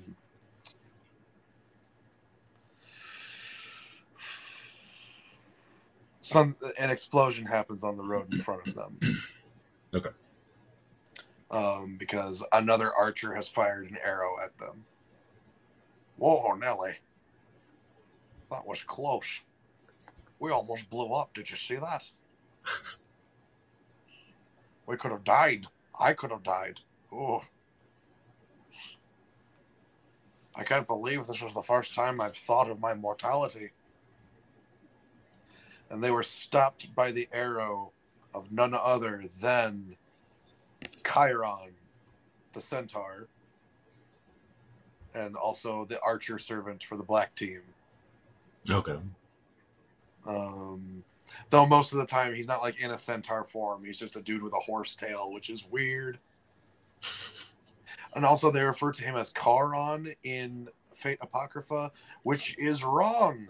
Charon is the ferryman who takes people to the underworld. Chiron is the centaur who trained legendary heroes, such as Achilles.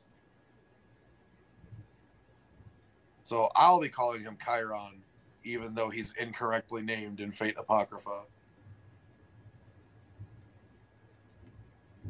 I assume you have no objections to that. I have plenty. No, that's fine. because when it comes to that part, at least, I, pre- I prefer to be mythologically accurate over show accurate.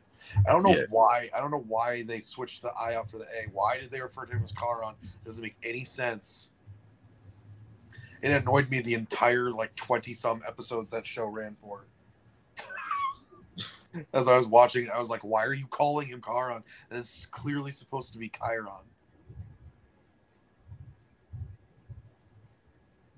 Uh, anyway I'm, I'm getting off that topic now. So chiron stops them with an arrow from a long ways away. Um they're they gotta be like on oh, nuts.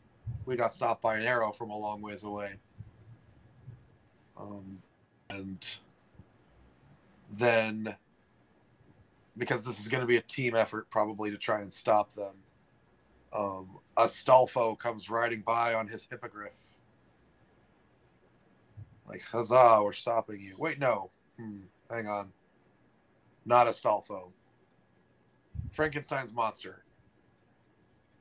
Not riding on a hippogriff, obviously, but Frankenstein's monster comes in. She lights up her, her lightning mace because uh, the way they did it in Apocrypha is Frankenstein's monster is kind of like a mix of the monster and like the bride of Frankenstein. Okay. Um. So it's she's basically just a cute girl in a wedding dress. Oh, okay, gotcha. Um, and she carries an electric mace, which I think is called a tonitrus. Um, but yeah, she she carries a, a big metal ball on a stick that she can ignite with electricity as her weapon. Um, and she fights in a wedding dress. um, Frankenstein's monster was my favorite uh, servant from Apocrypha. Um, and she wasn't in it for very long, which upset me. But then again, I'm just a sucker for Frankenstein. Anything I like Frankenstein. Yeah. Frankenstein was my half of the Frankenbad crossover. So. um. Yeah. So any excuse to get her into some, or well, Frankenstein's monster in general into something, I'm going to take it. So she shows up, uh, doesn't say much, just kind of yells because she's a berserker class, and Yeah. starts swinging her tonitrus around. So then James Bond is going to be like, "We're going to get out of the car. This woman's clearly experiencing her time of the month."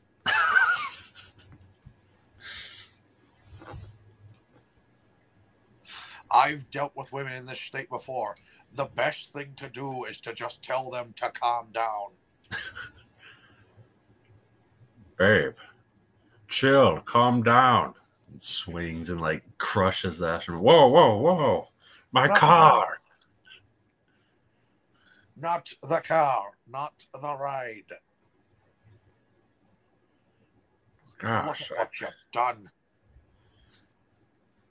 I almost, because of that, I'm so angry. I almost don't want to offer you to sleep with me.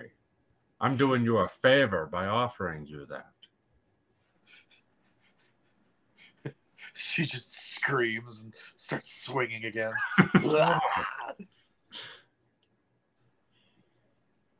Jean has to sweep, swoop in and save him again. It's like, I don't know why I keep doing this for you. because you know I'm your only hope, babe. Ugh.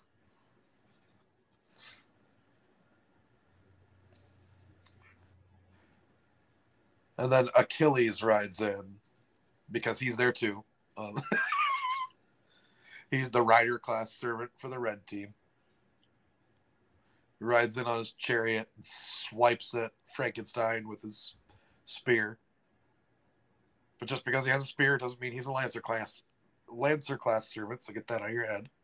I know you were thinking it. It was the first thing that popped in my mind. Yeah. No, the the uh, the lancer class servant for the red team is Karna, son of Indra, the god of the sun. But um, I think it's Indra. Anyway, is Indra the Hindu god of the sun? Uh, I think so.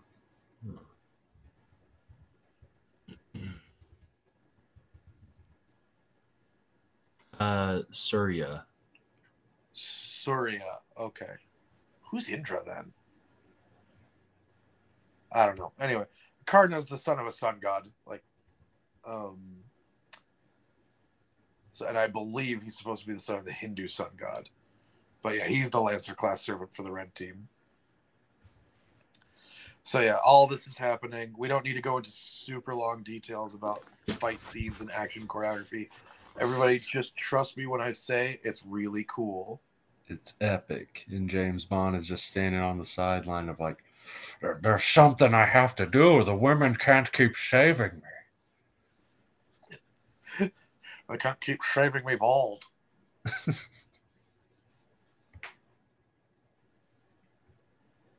so eventually, James has to be the one to catch up to Reika and Jack.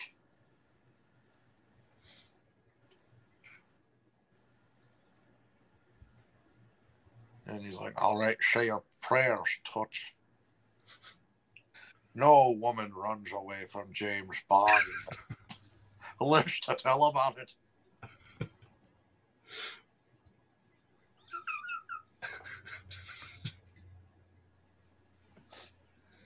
Yeah, now imagine like anytime James Bond has been rejected, he's just like killed that woman and just said, Oh, it was a casualty of MI6 because I have a license to kill.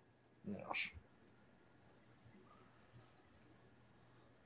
Yeah, she um she was standing in the way of the bullet when I fired it at the bad guy. And I did take the bad guy down. She she was just there while it happened. Yeah. Horrible tragedy. A terrible tragedy. Um, but hey, I, I should also mention that uh, I'm awesome and, and no woman has ever rejected me. And there's no proof that one has ever rejected me. Now get her out of here. She's gone cold. Trust me, I checked.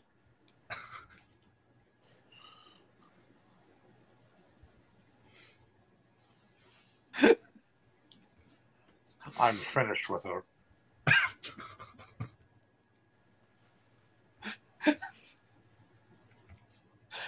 this is the most disgusting James Bond we have, that anyone has ever co- like conceived of.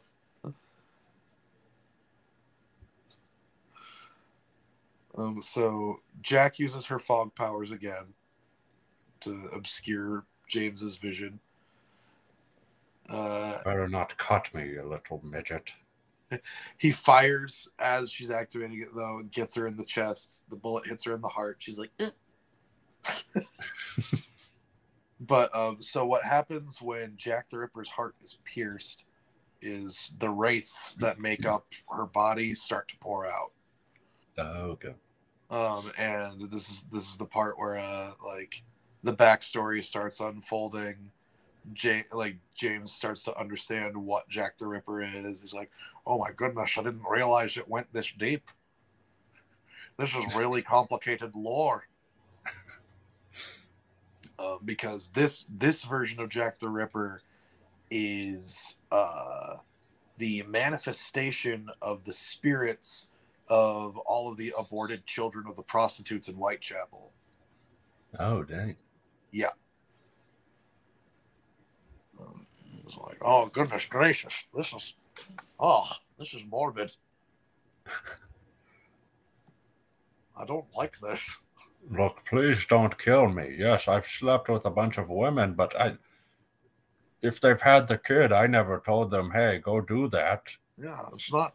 Yeah, it's, it's, it's, it's. I try not to think about it once I leave. So, so you shouldn't kill me because if if they did abort the children, I wasn't a part of that. That was them. Go after them. Yeah, the whole Whitechapel thing happened like before I was born.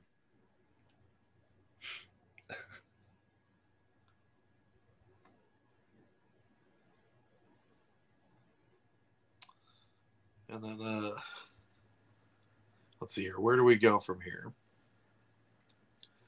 More servants show up, more fighting happens.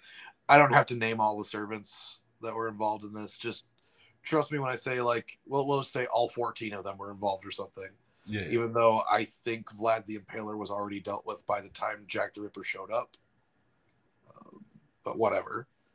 This is non-canon anyway. I don't know if anyone could tell, but James Bond it doesn't actually exist in the Fate universe. So, Yeah.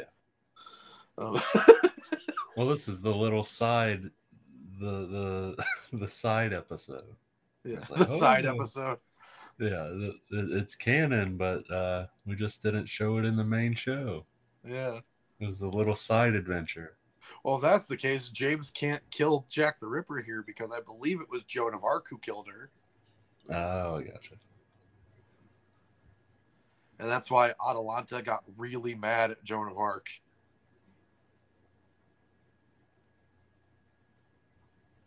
And uh, used some of her uh, berserker powers later in the show. Because the thing is, a lot of servants, because of the way their legends work, um, can be summoned as like more than one class of servant. Now, you, you can only summon them as one at a time, but you can summon them under like a different class than what you would typically associate with them. For example, Atalanta was summoned as an archer servant for uh, the Greater Grail War, but because of the way her legend works, she can also be summoned as a berserker. So she has berserker powers that come with her. And like I think uh like Cú Chulainn, who is not in this particular version of the story, but he is usually summoned as a lancer, But you could summon him as a caster because he uses like runic magic in his legend. I think you can also summon him as a berserker. None of this is important to the story that's being told. this is just uh, more so. I'm just gonna have to do a Tio explains fate episode next week because I like I can't stop thinking about it now, and like I want to I want to tell people about this weird franchise that like nobody knows where to start with. So, yeah, yeah. Anyway, um, how does James deal with Jack the Ripper? Slam dunk it for me, Brandon. Let's see. Hmm. I think it should be as crazy as it sounds, one of those pretty much useless everyday items that Q gave him. The no. rock, the paperweight that doubles as a rock that he can chuck. Yeah, James has like used all his gadgets by now. He's he's kind of out. The Aston Martin's destroyed and stuff. He's like, oh, all right, I'm out of bullets. Let's see. How about this? And and like it's still like smoke or whatever. Well, hold on. he shot the heart. Is smoke still happening? Oh yeah, the the, wraiths fog, coming the out. fog is okay. still surrounding them. Gotcha. It's like I'm all out of bullets. I have to. Is it like multiple like wraiths and stuff come out? Yeah, or- yeah, it's just kind of like the images of children. Okay, and they're all like separate. Like they're not like. yeah, yeah, Okay. they get me. So I mean, there's still like the main Jack the Ripper body he can target as well. yeah, yeah. Well, that'll be the last thing. Oh no! he basically does is uh he's like uh it's like look you've already been aborted you have to leave you were not wanted you have to get out of here He gets his uh his paperweight Yeah. and uh he's like true i'm gonna use this you, you did me good because he was feeling his pockets. He's like, oh crap, I'm all out of gadgets. He saw that. He was like, oh yes, the paperweight. And so he just starts bashing the wraith No. aborted children. This is so horrible. Ah, yeah. just you just hear the sickening crack of rock making contact with skull. Oh, we can never release this episode.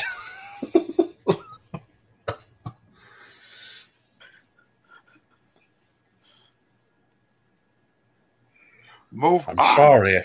I'm sorry. I have to one. save the world. I have to save the world from the most horrifying thing on it children.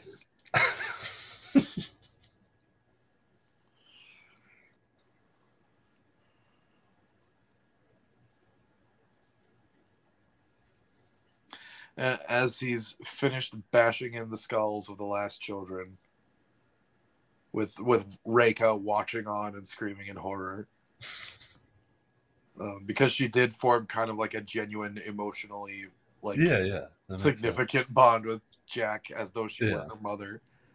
Um, uh, you just get James like he's got some sort of witty one-liner like a, um, ah, what's a good one-liner for a situation like this? This is why I could never go into childcare.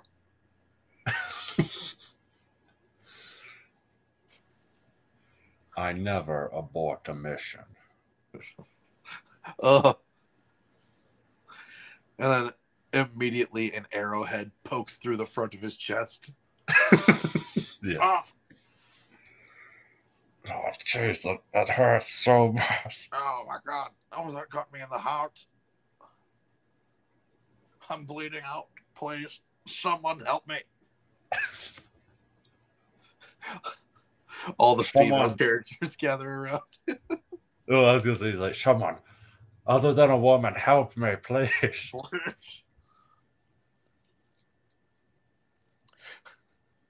Spartacus shows up from in the middle of the woods. But he's not in his right mind because he was summoned as a berserker. Oh yeah. You, please, help me. You look like a trustworthy man. Spartacus just picks him up and chucks him.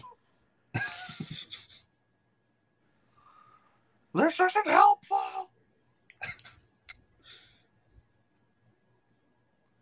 he falls in the river, gets washed away.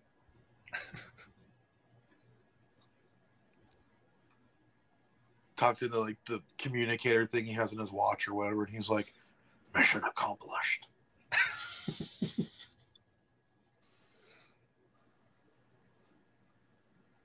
the river leads all the way back to England.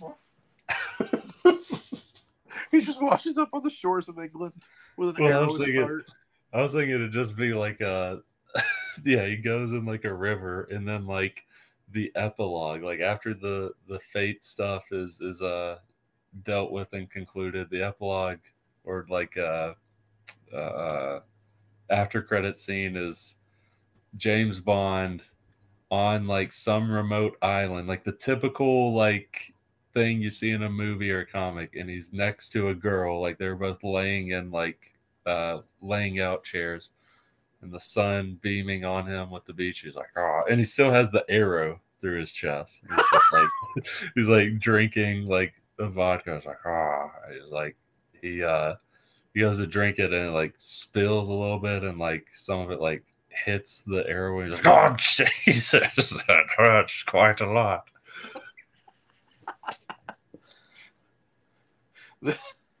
and the girl he's there with is is all right for my fate fans out there you're gonna know where i'm going with this immediately. The girl he's on the island with is astolfo of charlemagne.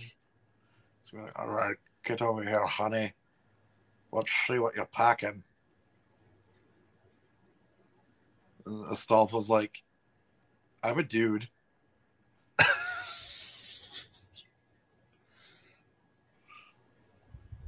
What? you didn't think to tell me this earlier?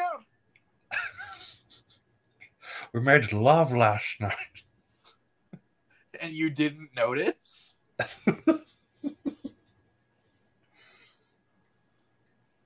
No!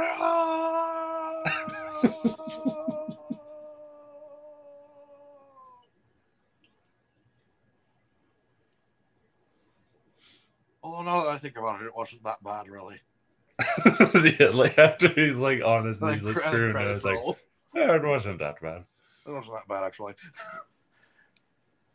the credits roll. If you like pina coladas. And getting caught in the rain.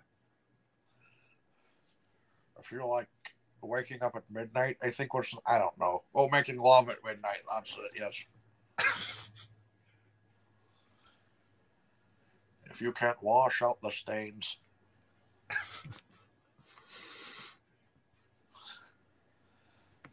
All right. So I think that's um uh 007 something to do with fate. Uh, let's see.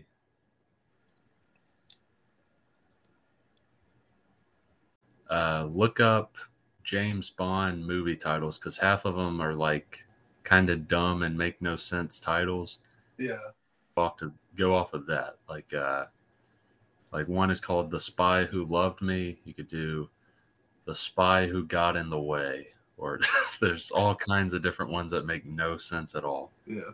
Make a Yeah, um, nonsensical name.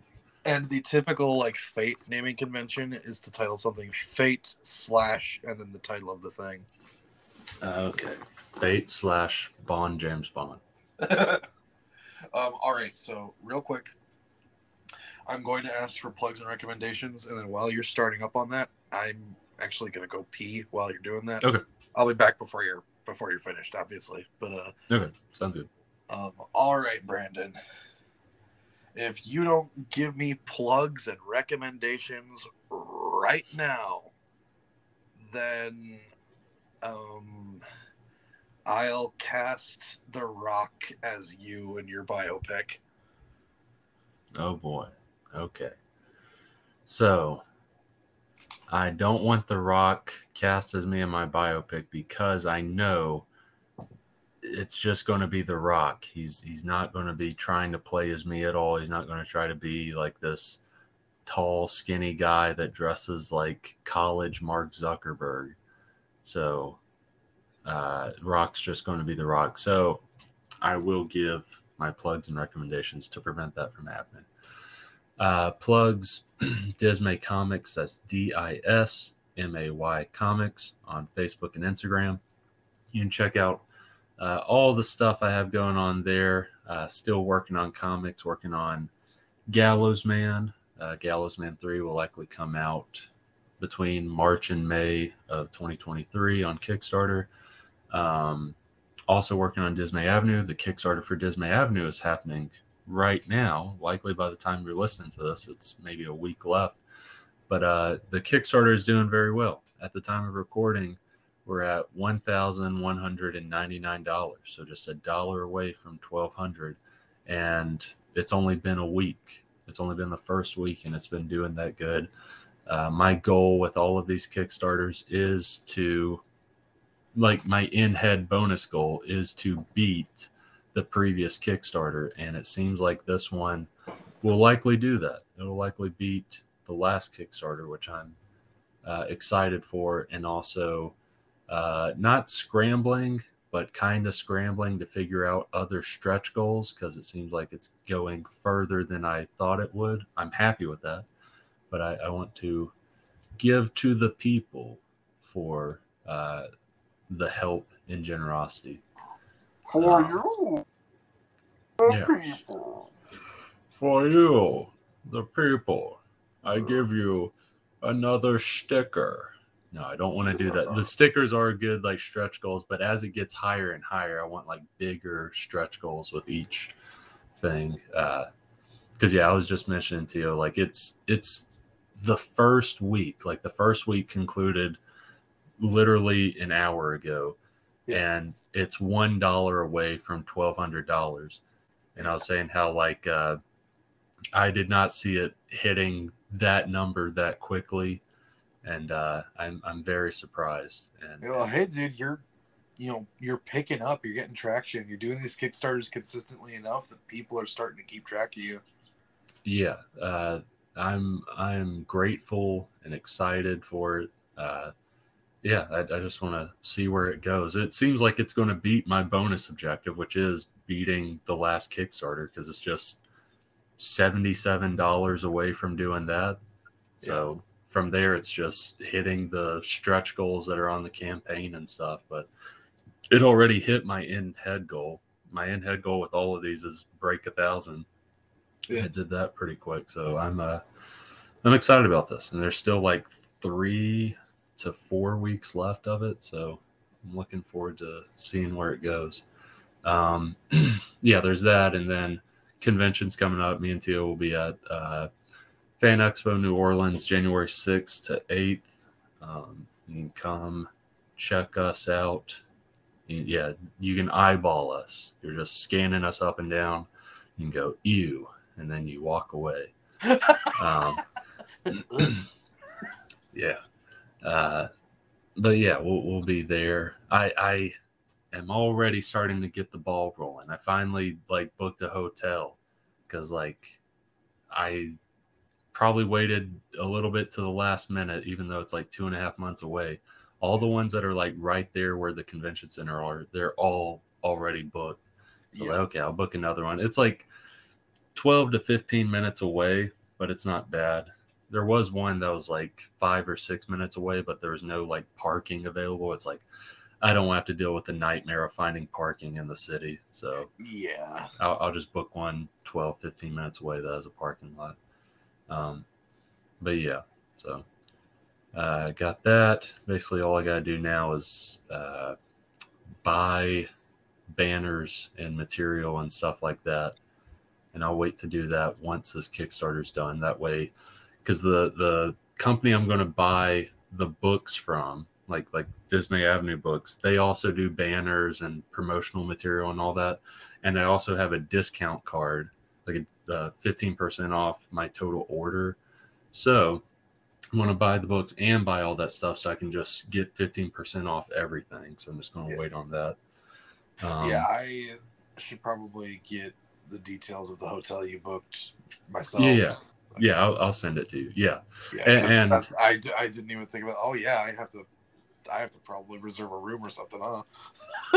Well, it, it's up to you. I the one I booked was a room with two uh, queen size beds in it.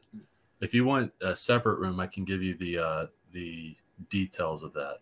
Yeah, I mean, Um, I'm I'm good going halvesies on a room if you are. You know, just Yeah, yeah, yeah. I I'm fine with whatever.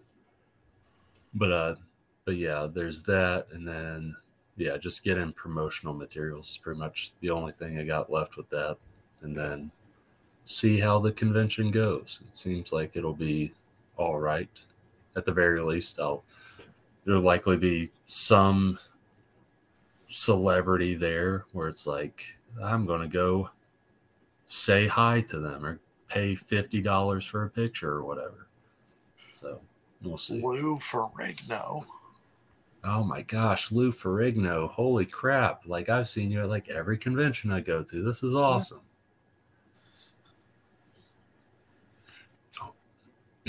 Holy crap, the clerks guys. I see you like all the time at Pensacon.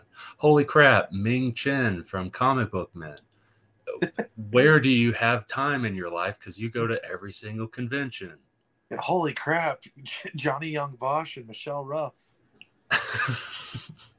You're also at like every convention. but yeah, it, it'll it'll be a, a good time. Like this is like even though this is like quote I don't know if unquote Michelle Ruff work. Any general conventions as Bosch does. Oh yeah. I think she mostly does anime conventions. Oh okay. Yeah, maybe she'll be at the. There's some anime convention like Mobile in like a month or two. Yeah. there. But uh, but yeah, like uh, even though this is like kind of work, you, it's not really. Uh, this will basically be my vacation. Pretty much any like comic related stuff is like a vacation. So I'm, I'm looking forward to to chilling and and chatting with you, the people. The people. So We will be Yeah. speaking exclusively in our Tom Hardy's Bane impression.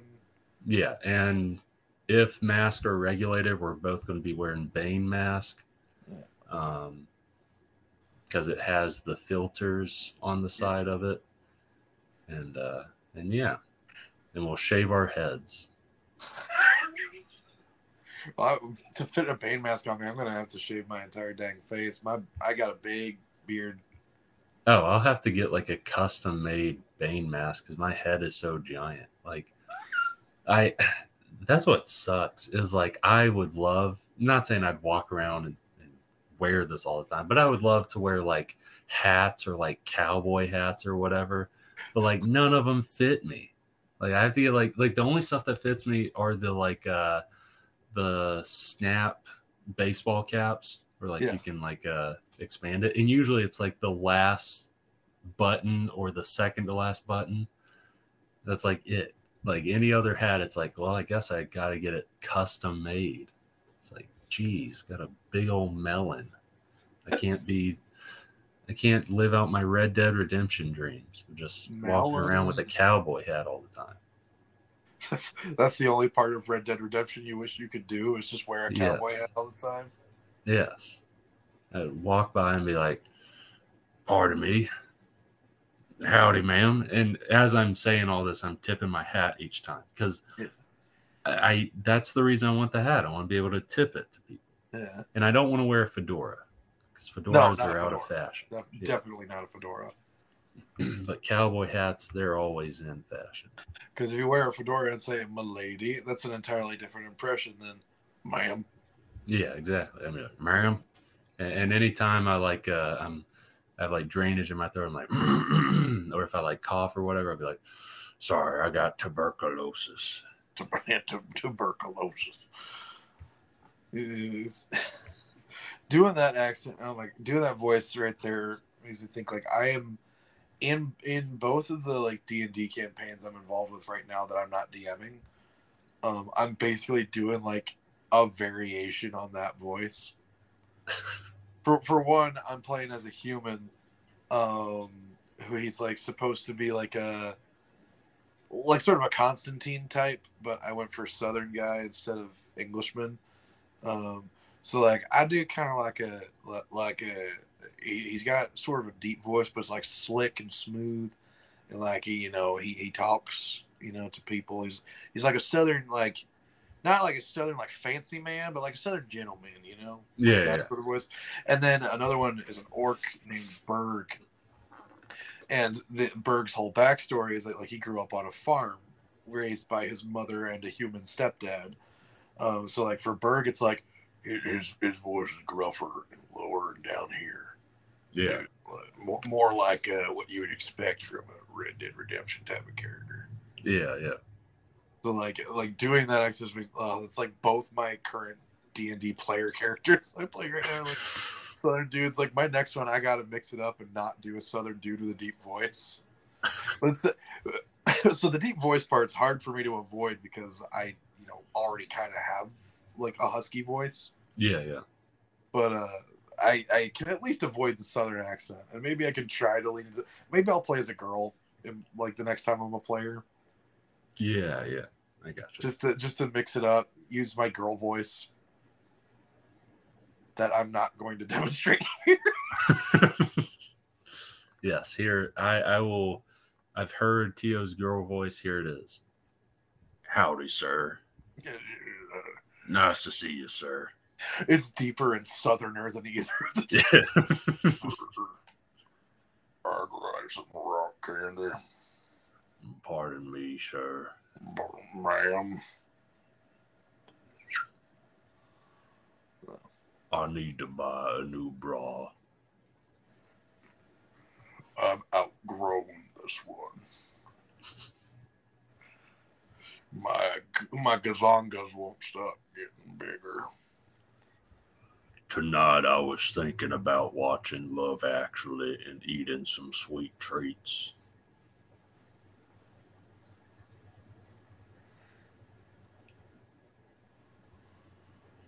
But yeah, that's all I have going on.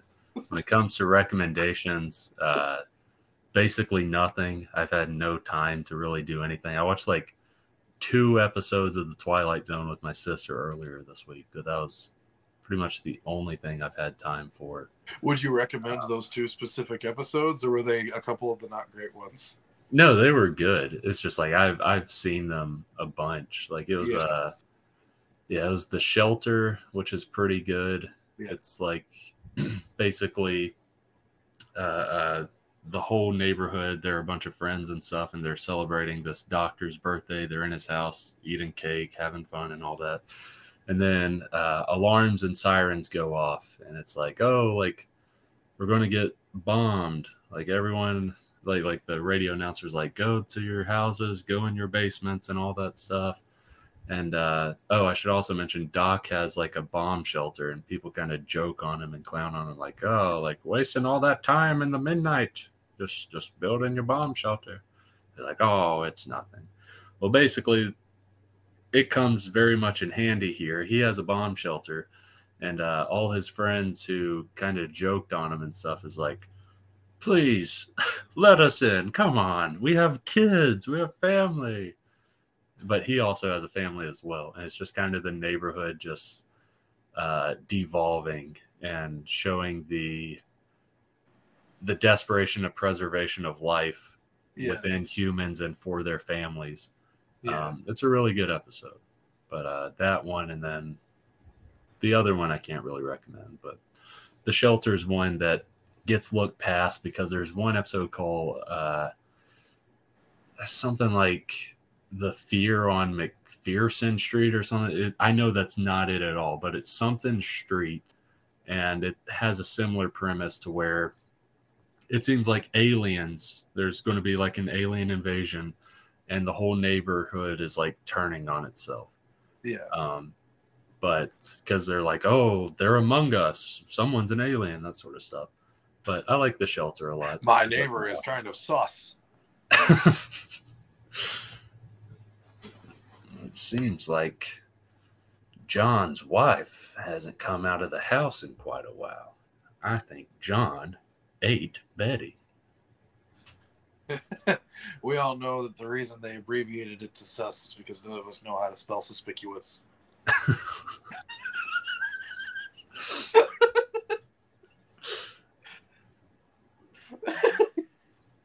but yeah, that's like pretty much all I've. Oh, I did watch one thing last night. I watched. uh This is probably where I got that McPherson thing. I watched a movie. I'd say it's a movie. It's 63 minutes long, called the McPherson Tape, and it's basically one of the first found footage movies. Okay. It came out in 1988. This was like over a decade before the Blair Witch Project. Yeah. Um, and it's pretty much like this family is celebrating uh, this little girl's birthday, like like their five year old daughter's birthday. And it's like grandma and like uncle is there and all this stuff. There's like seven, eight people there, and like an alien invasion basically happens while all this is going on. Um, the aliens don't look great, but this is like 1988 it's kind of an indie thing, but it feels like real footage. This feels like legit. You go into your your home videos and you watch a birthday party. It feels like that, and then alien invasion stuff type starts happening. And I thought it was pretty good. It it was a lot better than I thought it was because I thought it was going to be the first 40 minutes or 45 minutes was going to be just this birthday party and just a home video and then like the last 15 minutes like they go outside and they might see like off in the distance like a ship and a couple aliens walking down it and they're freaking out and that's the end. But no uh it it has a good pace because the whole ship and aliens walking out happens like the 15 minute mark basically. I'm like oh crap so this is going to go a lot better than i thought it would. And i thought it was pretty good especially like I like the history that it is kind of the first found footage horror movie. So it's cool. So the McPherson tape. That's pretty much all I got. Alrighty. Um, well then, for me, uh, uh, uh, plugs, plugs. You're already listening to it. Congratulations, you found us. This is Store Brand Comics. Thank you very much for listening. It this is just a hobby podcast that me and Brandon do every week. So it means a lot that anyone would listen to the two of us talk for however long we talk. And we made a lot of really off color jokes this episode. yeah, I also I want people to know that's that's not Tio or I standing. Which, if if you know anything about James Bond, you would understand because James Bond is not a good guy, and like no. yes, we we kind of like hyperized him some, but oh, yeah. yeah, he's he's not he's not a good guy. James Bond, you shouldn't look up to him, in my yeah. opinion. Um, but yeah, so today the topics for today's episode is just facilitated like a really a darker side to our sense of humor. Yeah, yeah. so, uh, um, but yeah, no, we were we were poking fun at James Bond, not uh, not using him as a vessel to poke fun at other things. Yeah, yeah. Um, but yeah, and I I hope we were able to c- communicate that clearly. But thank you very much for listening. And if you did enjoy what you heard, um, and want to hear more, we have a pretty decently sized backlog at this point. Um, and uh, if you want to keep up with us week to week, I recommend hitting whatever subscribe or follow button their podcast app of choice provides you because we don't really have a consistent, specific day we upload on. It tends to go up on Mondays, but um, I try to focus uploads on the weekends between Friday and Monday. It's just, um, you know, week my weekends fill up with plans, so it's hard to find time to edit a lot of the time, and uh, they end up going up on Mondays. But um, but yeah, no, like it, there's no there's technically no specific day we upload on. So uh, for we just focus it on the weekends. So again, if you want to be able to keep track of us, and make sure you know when new episodes are coming up. Hit whatever follow or subscribe button uh, is provided to you by your podcast app of choice, and that, should, I believe, send you notifications. If my impression of how following and subscribing to things uh, is accurate, uh, then yeah, that should work. Yes. I lost track of that last sentence towards the end. um, so for recommendation, my brain is so fried. Um, uh, I, I didn't eat anything before uh starting the podcast today, so I'm pretty. Oh, dang. I might, I'm gonna have to go out and get myself once we're finished. But anyway, recommendations. Um, I also didn't have a whole lot of time this weekend. I did manage to make it to the movie theater. Um, so and based on uh, this week's threat for Brandon, um, you might you might be able to guess what I went and saw. Um, I'm actually recommending, and I was not expecting to be able to do this.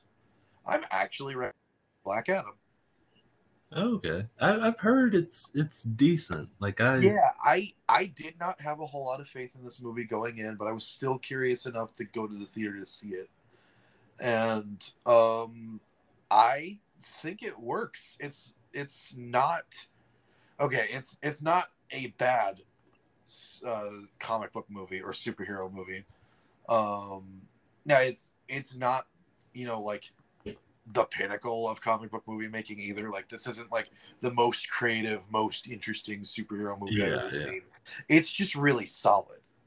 yeah Uh, it's it's well put together. It's actually fun to watch and pretty enjoyable. Um, Black Adam himself is an interesting enough character. I do wish that um, they that the movie wasn't so obvious about the fact that it's trying to sell you on the idea that be- then Black Adam is cool is because he kills people. uh Like there's a whole lot of like uh you know like he's not a hero. He kills people, but that's Yeah. what his country needs from him. It's like I get it. It would be I would be like uh, I'm okay with Black Adam killing people because that's the kind of character he is. But like to have it repeatedly rammed down my throat that like yeah, killing people's what makes him cool. It's like that's not what makes him cool. It's just an aspect of his character. yeah when it came to the marketing and the trailers and stuff they really pushed in on that in the movie do they do that Yeah, like you were you're going to hear I'm not a hero multiple times. oh, okay gotcha Yeah. Uh, so like yeah, that is unfortunately something that they do in the movie a good bit. it's like try to sell you on the idea that killing people is what makes Black Adam cool. yeah And for me, it's like no, killing people is just the unfortunate reality of like what Black Adam has to do to keep his country. yeah safe. yeah Um, I don't think that's something that should be framed as like what makes him cool. It's just what's what's needed of him. yeah no what what's cool is like oh he's like a a leader of a nation and he's also has like superpowers and stuff Yeah. He's this godlike being, but like he he cares about this like one nation of people and you know stays there to protect them. Like that's his whole thing. yeah Um and a lot of the plot does play like a Justice Society movie featuring Black Adam. Yeah Uh, that's, that's some of the stuff i've heard yeah Now he's he's still clearly the most important character in the movie, but um, a good deal of the plot does actually revolve around the Justice Society and their relationships with each other. yeah i gotcha Like uh, the most I want to say the most significant like uh, relationship in the movie is probably the friendship between Hawkman and Doctor Fate. okay Like they're kind of like the emotional uh, crux of the movie by the end. yeah i gotcha Oh, and in terms of fight scenes, man, I'm gonna tell you this much: they did Hawkman dirty. From what I heard, yeah, like he, like Black Adam's just kicking his butt a lot. And the way it sounds, I've seen a lot of memes where it's like, it shows two people fighting, and one is like clearly beating up the other, and Hawkman's the one getting beat up, Black Yeah. Adam's the one beating up, and then Doctor Fate's on the side, like eating popcorn. That okay, yes, that literally happens in the movie. okay. Doctor Fate like conjures up popcorn to eat while he's watching a fight between the two of them. There, there's Wait, just does- a point. There's a point where like Hawkman is antagonizing Black Adam into what would be their second fight of the film, and Yeah. Doctor Fate is just like, "I'm sitting this one out." He just sits off on the sideline and literally like conjures up popcorn. Oh my gosh, I didn't know. I thought you were joking at first. Okay. No, I'm not kidding at all. He he like starts eating popcorn like while while he's watching them fight. Okay, that's that's great. Yeah. but yeah, also, um I'm I'm gonna say Pierce Brosnan highlighted the movie. Wasn't expecting that either. I mean, I know he's a, I know he's a good actor. It's just Yeah, I wasn't yeah. expecting him to be like, yeah, like Pierce Brosnan as Doctor Fate was like surprisingly what I found to be one of the strongest performances in the movie. Huh. He did a really good job with that character. Um, also, I unfortunately cannot remember the actor's name, but the guy who played Hawkman did a really good job too. Okay. I, I really his Hawkman and like framing Hawkman as like the leader of the Justice Society. I haven't read enough Justice Society comics. Is it is it typical for Hawkman to be their leader? I don't think so. But that's cool if he is in this. Yeah, he, he's definitely the leader of the Justice Society in this, and like he and Doctor Fate are like the two veterans, while uh, Cyclone and Atom Smasher are like the two newcomers. Okay. Gotcha. But yeah, because they they went with the second Atom Smasher instead of the first one in this one. Like the like the original Atom Smasher is like his uncle. Okay, so I was thinking about they they basically did do it right. I was thinking about initially where it was like uh it was like Jay Garrick the Flash, I think was the leader, and then at one point it was like Alan Scott, Green Lantern. But for the most part, when it comes to like the past few decades, it has been Hawkman. So Okay. Yeah. so yeah, Hawkman was their leader. Um, Atom Smasher and Cyclone were the two new kids, and then Doctor Fate is the other veteran. Okay. But yeah, but yeah, the um, the, the yeah, they definitely built it up for there to be like a clear rivalry between Black Adam and Hawkman for the entire movie. Um, and then like you know, Hawkman and Doctor Fate are obviously old friends. Um, so yeah, it's it's it's interesting. It's definitely interesting. Um, yeah, and I do. It is one of those things where I was watching the movie and I did notice that like as Black Adam was, you know, beating on Hawkman for a good chunk of the runtime. um, it made me think about the fact that like The Rock is really unwilling to take punches in his movies anymore.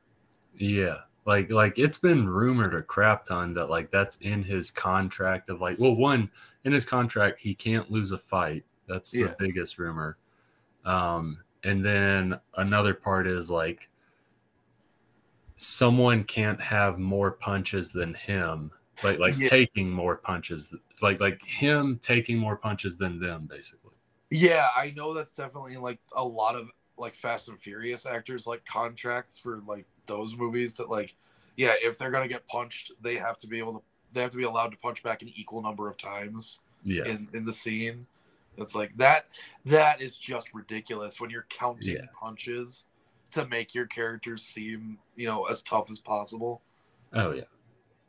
Yeah, so because I I was watching every fight he had with Hawkman and it's like anytime he and Hawkman have a battle, like Hawkman barely gets to get any like hits in on him. Yeah, yeah. And like whenever Doctor Fate's involved, it's a lot of uh, like multiplying himself and trying to pin Black Adam down, rather Yeah, than like yeah. throwing any actual attacks.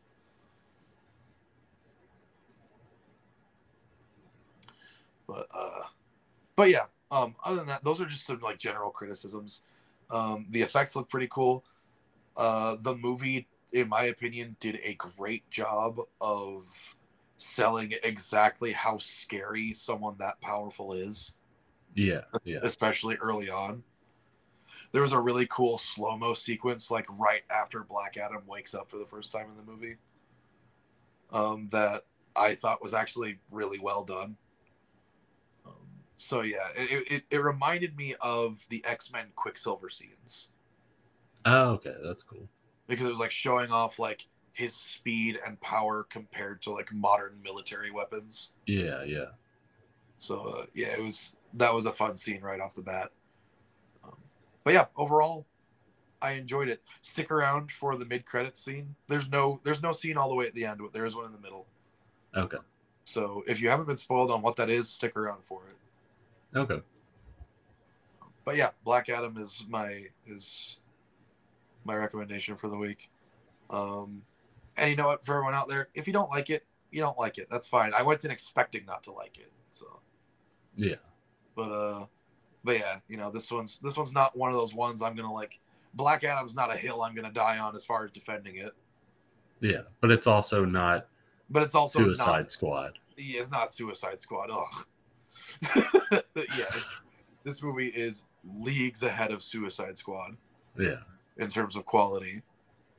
Like I would actually sit down and watch Black Adam again. Yeah.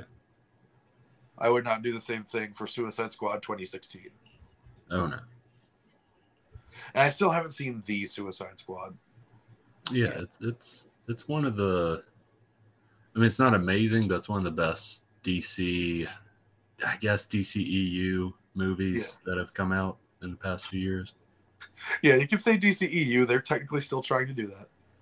Yeah, it's like at, at this I know they have their plans and stuff and ultimately they have to have the flash happen so they can reboot or whatever, but it's like Mhm. just I, I there's a bunch of money. If if the money wasn't involved in it, I'd just be like, let's just throw it in. But let's start from scratch. or, or just point- do just do one shot movies or whatever that I, I Don't. gonna say at this point, scrap that Flash movie like you did with Batgirl, um, and like they they do like they have officially announced they do have Henry Cavill back to be Superman again. So like, just kind of do what Marvel's doing Yeah. with Daredevil right now, and just do a soft reboot with the same actors, but it's just a new thing. yeah, yeah. Well, not all the same actors, obviously, for obvious reasons, but um, Yeah, yeah. but like with at least keeping Henry Cavill as Superman and probably Gal Gadot as Wonder Woman, like just Yeah. move forward with what we got right now. Get Rob Hat Bat and Bat in there as as as Batman. Yeah. Um, the, the the people to keep keep uh uh forgot the guy's name the shazam guy keep him oh, Zachary uh, Levi. Yeah keep him keep wonder woman keep superman like the actors and Yeah. actresses that are already there Jason uh, Momoa does a decent job as Aquaman. As i was gonna say it does seem i haven't seen the aquaman movie yet but it does seem like a lot of people that have seen it do like that and do like him as aquaman so Yeah, keep I him like as that aquaman one. That's a fun movie. Yeah. So there there's bits and pieces you can keep. Um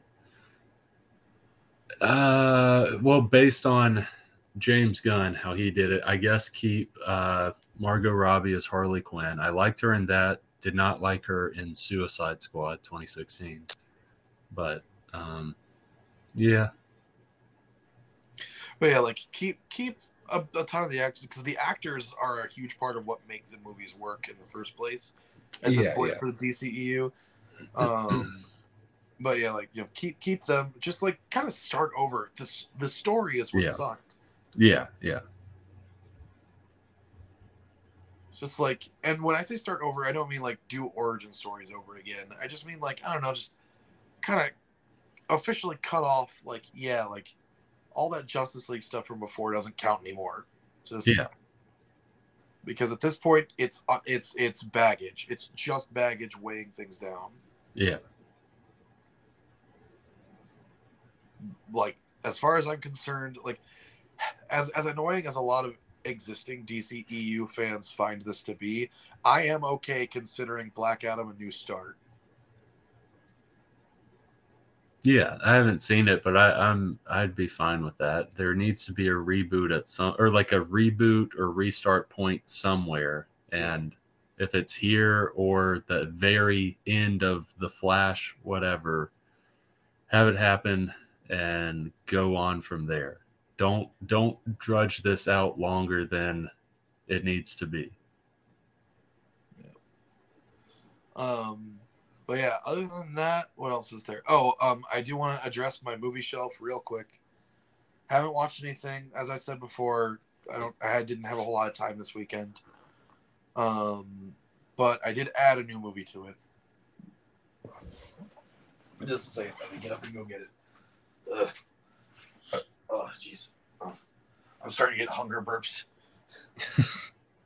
you know how like when you when you're hungry and like gas starts building in your stomach and you, Yeah, yeah. um all right so here's what i got on the movie shelf now i got burn the witch um this is an anime from Tite Kubo the creator of bleach um looking at the cover it looks like it's got girls with literally the only two body types he knows how to draw either tall and busty or short and flat Yeah. um, but yeah, Burn the Witch. Um, looks like it's going to be interesting. It says here it's three episodes long, but I think there's also like an edited movie version of it, where like it edits the three episodes together into one long thing. Oh, okay. So, uh, yeah, I'm uh, I'm looking forward to watching this one. Um, and also, uh, yeah, I'm not gonna do the thing where I ask you what you think it's about. Um, I'll save that for an actual Tio's movie Yeah, shelf yeah. segment. Um, assuming I don't watch this until then, because kind of the reason I'm bringing it up now is so that I can say that I logged it in the official movie shelf segment before watching yeah. it. Um, but yeah, because it's shorter. It's like looking at the back of the box. It says it's approximately 61 minutes long. So Okay, that's not bad. yeah, because like I said, it's just like three episodes of something edited together into a movie. Um, and Japan like hardly ever does more than 20 minutes per episode on anime. Yeah. So yeah, it's gonna come out to like an hour, all said and done. Yeah. and that's okay. It's okay for movies to be shorter, Yeah. even I'm if I actually really okay like the character designs on these characters. Yeah, yeah. Like, see, and that's the thing about like a lot of Tite Kubo stuff, though, is like his character designs are usually what like draw you to his work. Oh, I, I can tell you this right now: if the Bleach characters didn't look as cool as they did, that series wouldn't last. Wouldn't have lasted as long as it had. oh, I gotcha. Ble- Bleach is um is all about looking cool and not doing much. kind of like Jujutsu Kaisen. Anyway, um, I got to I got to cut it off there for my for me, um, or I'm going to say things that get a lot more uh, anime fans up in a tizzy. But no, like I watched the first couple episodes of Jujutsu Kaisen and literally said to myself, "I've already seen Bleach. Why am I watching this?"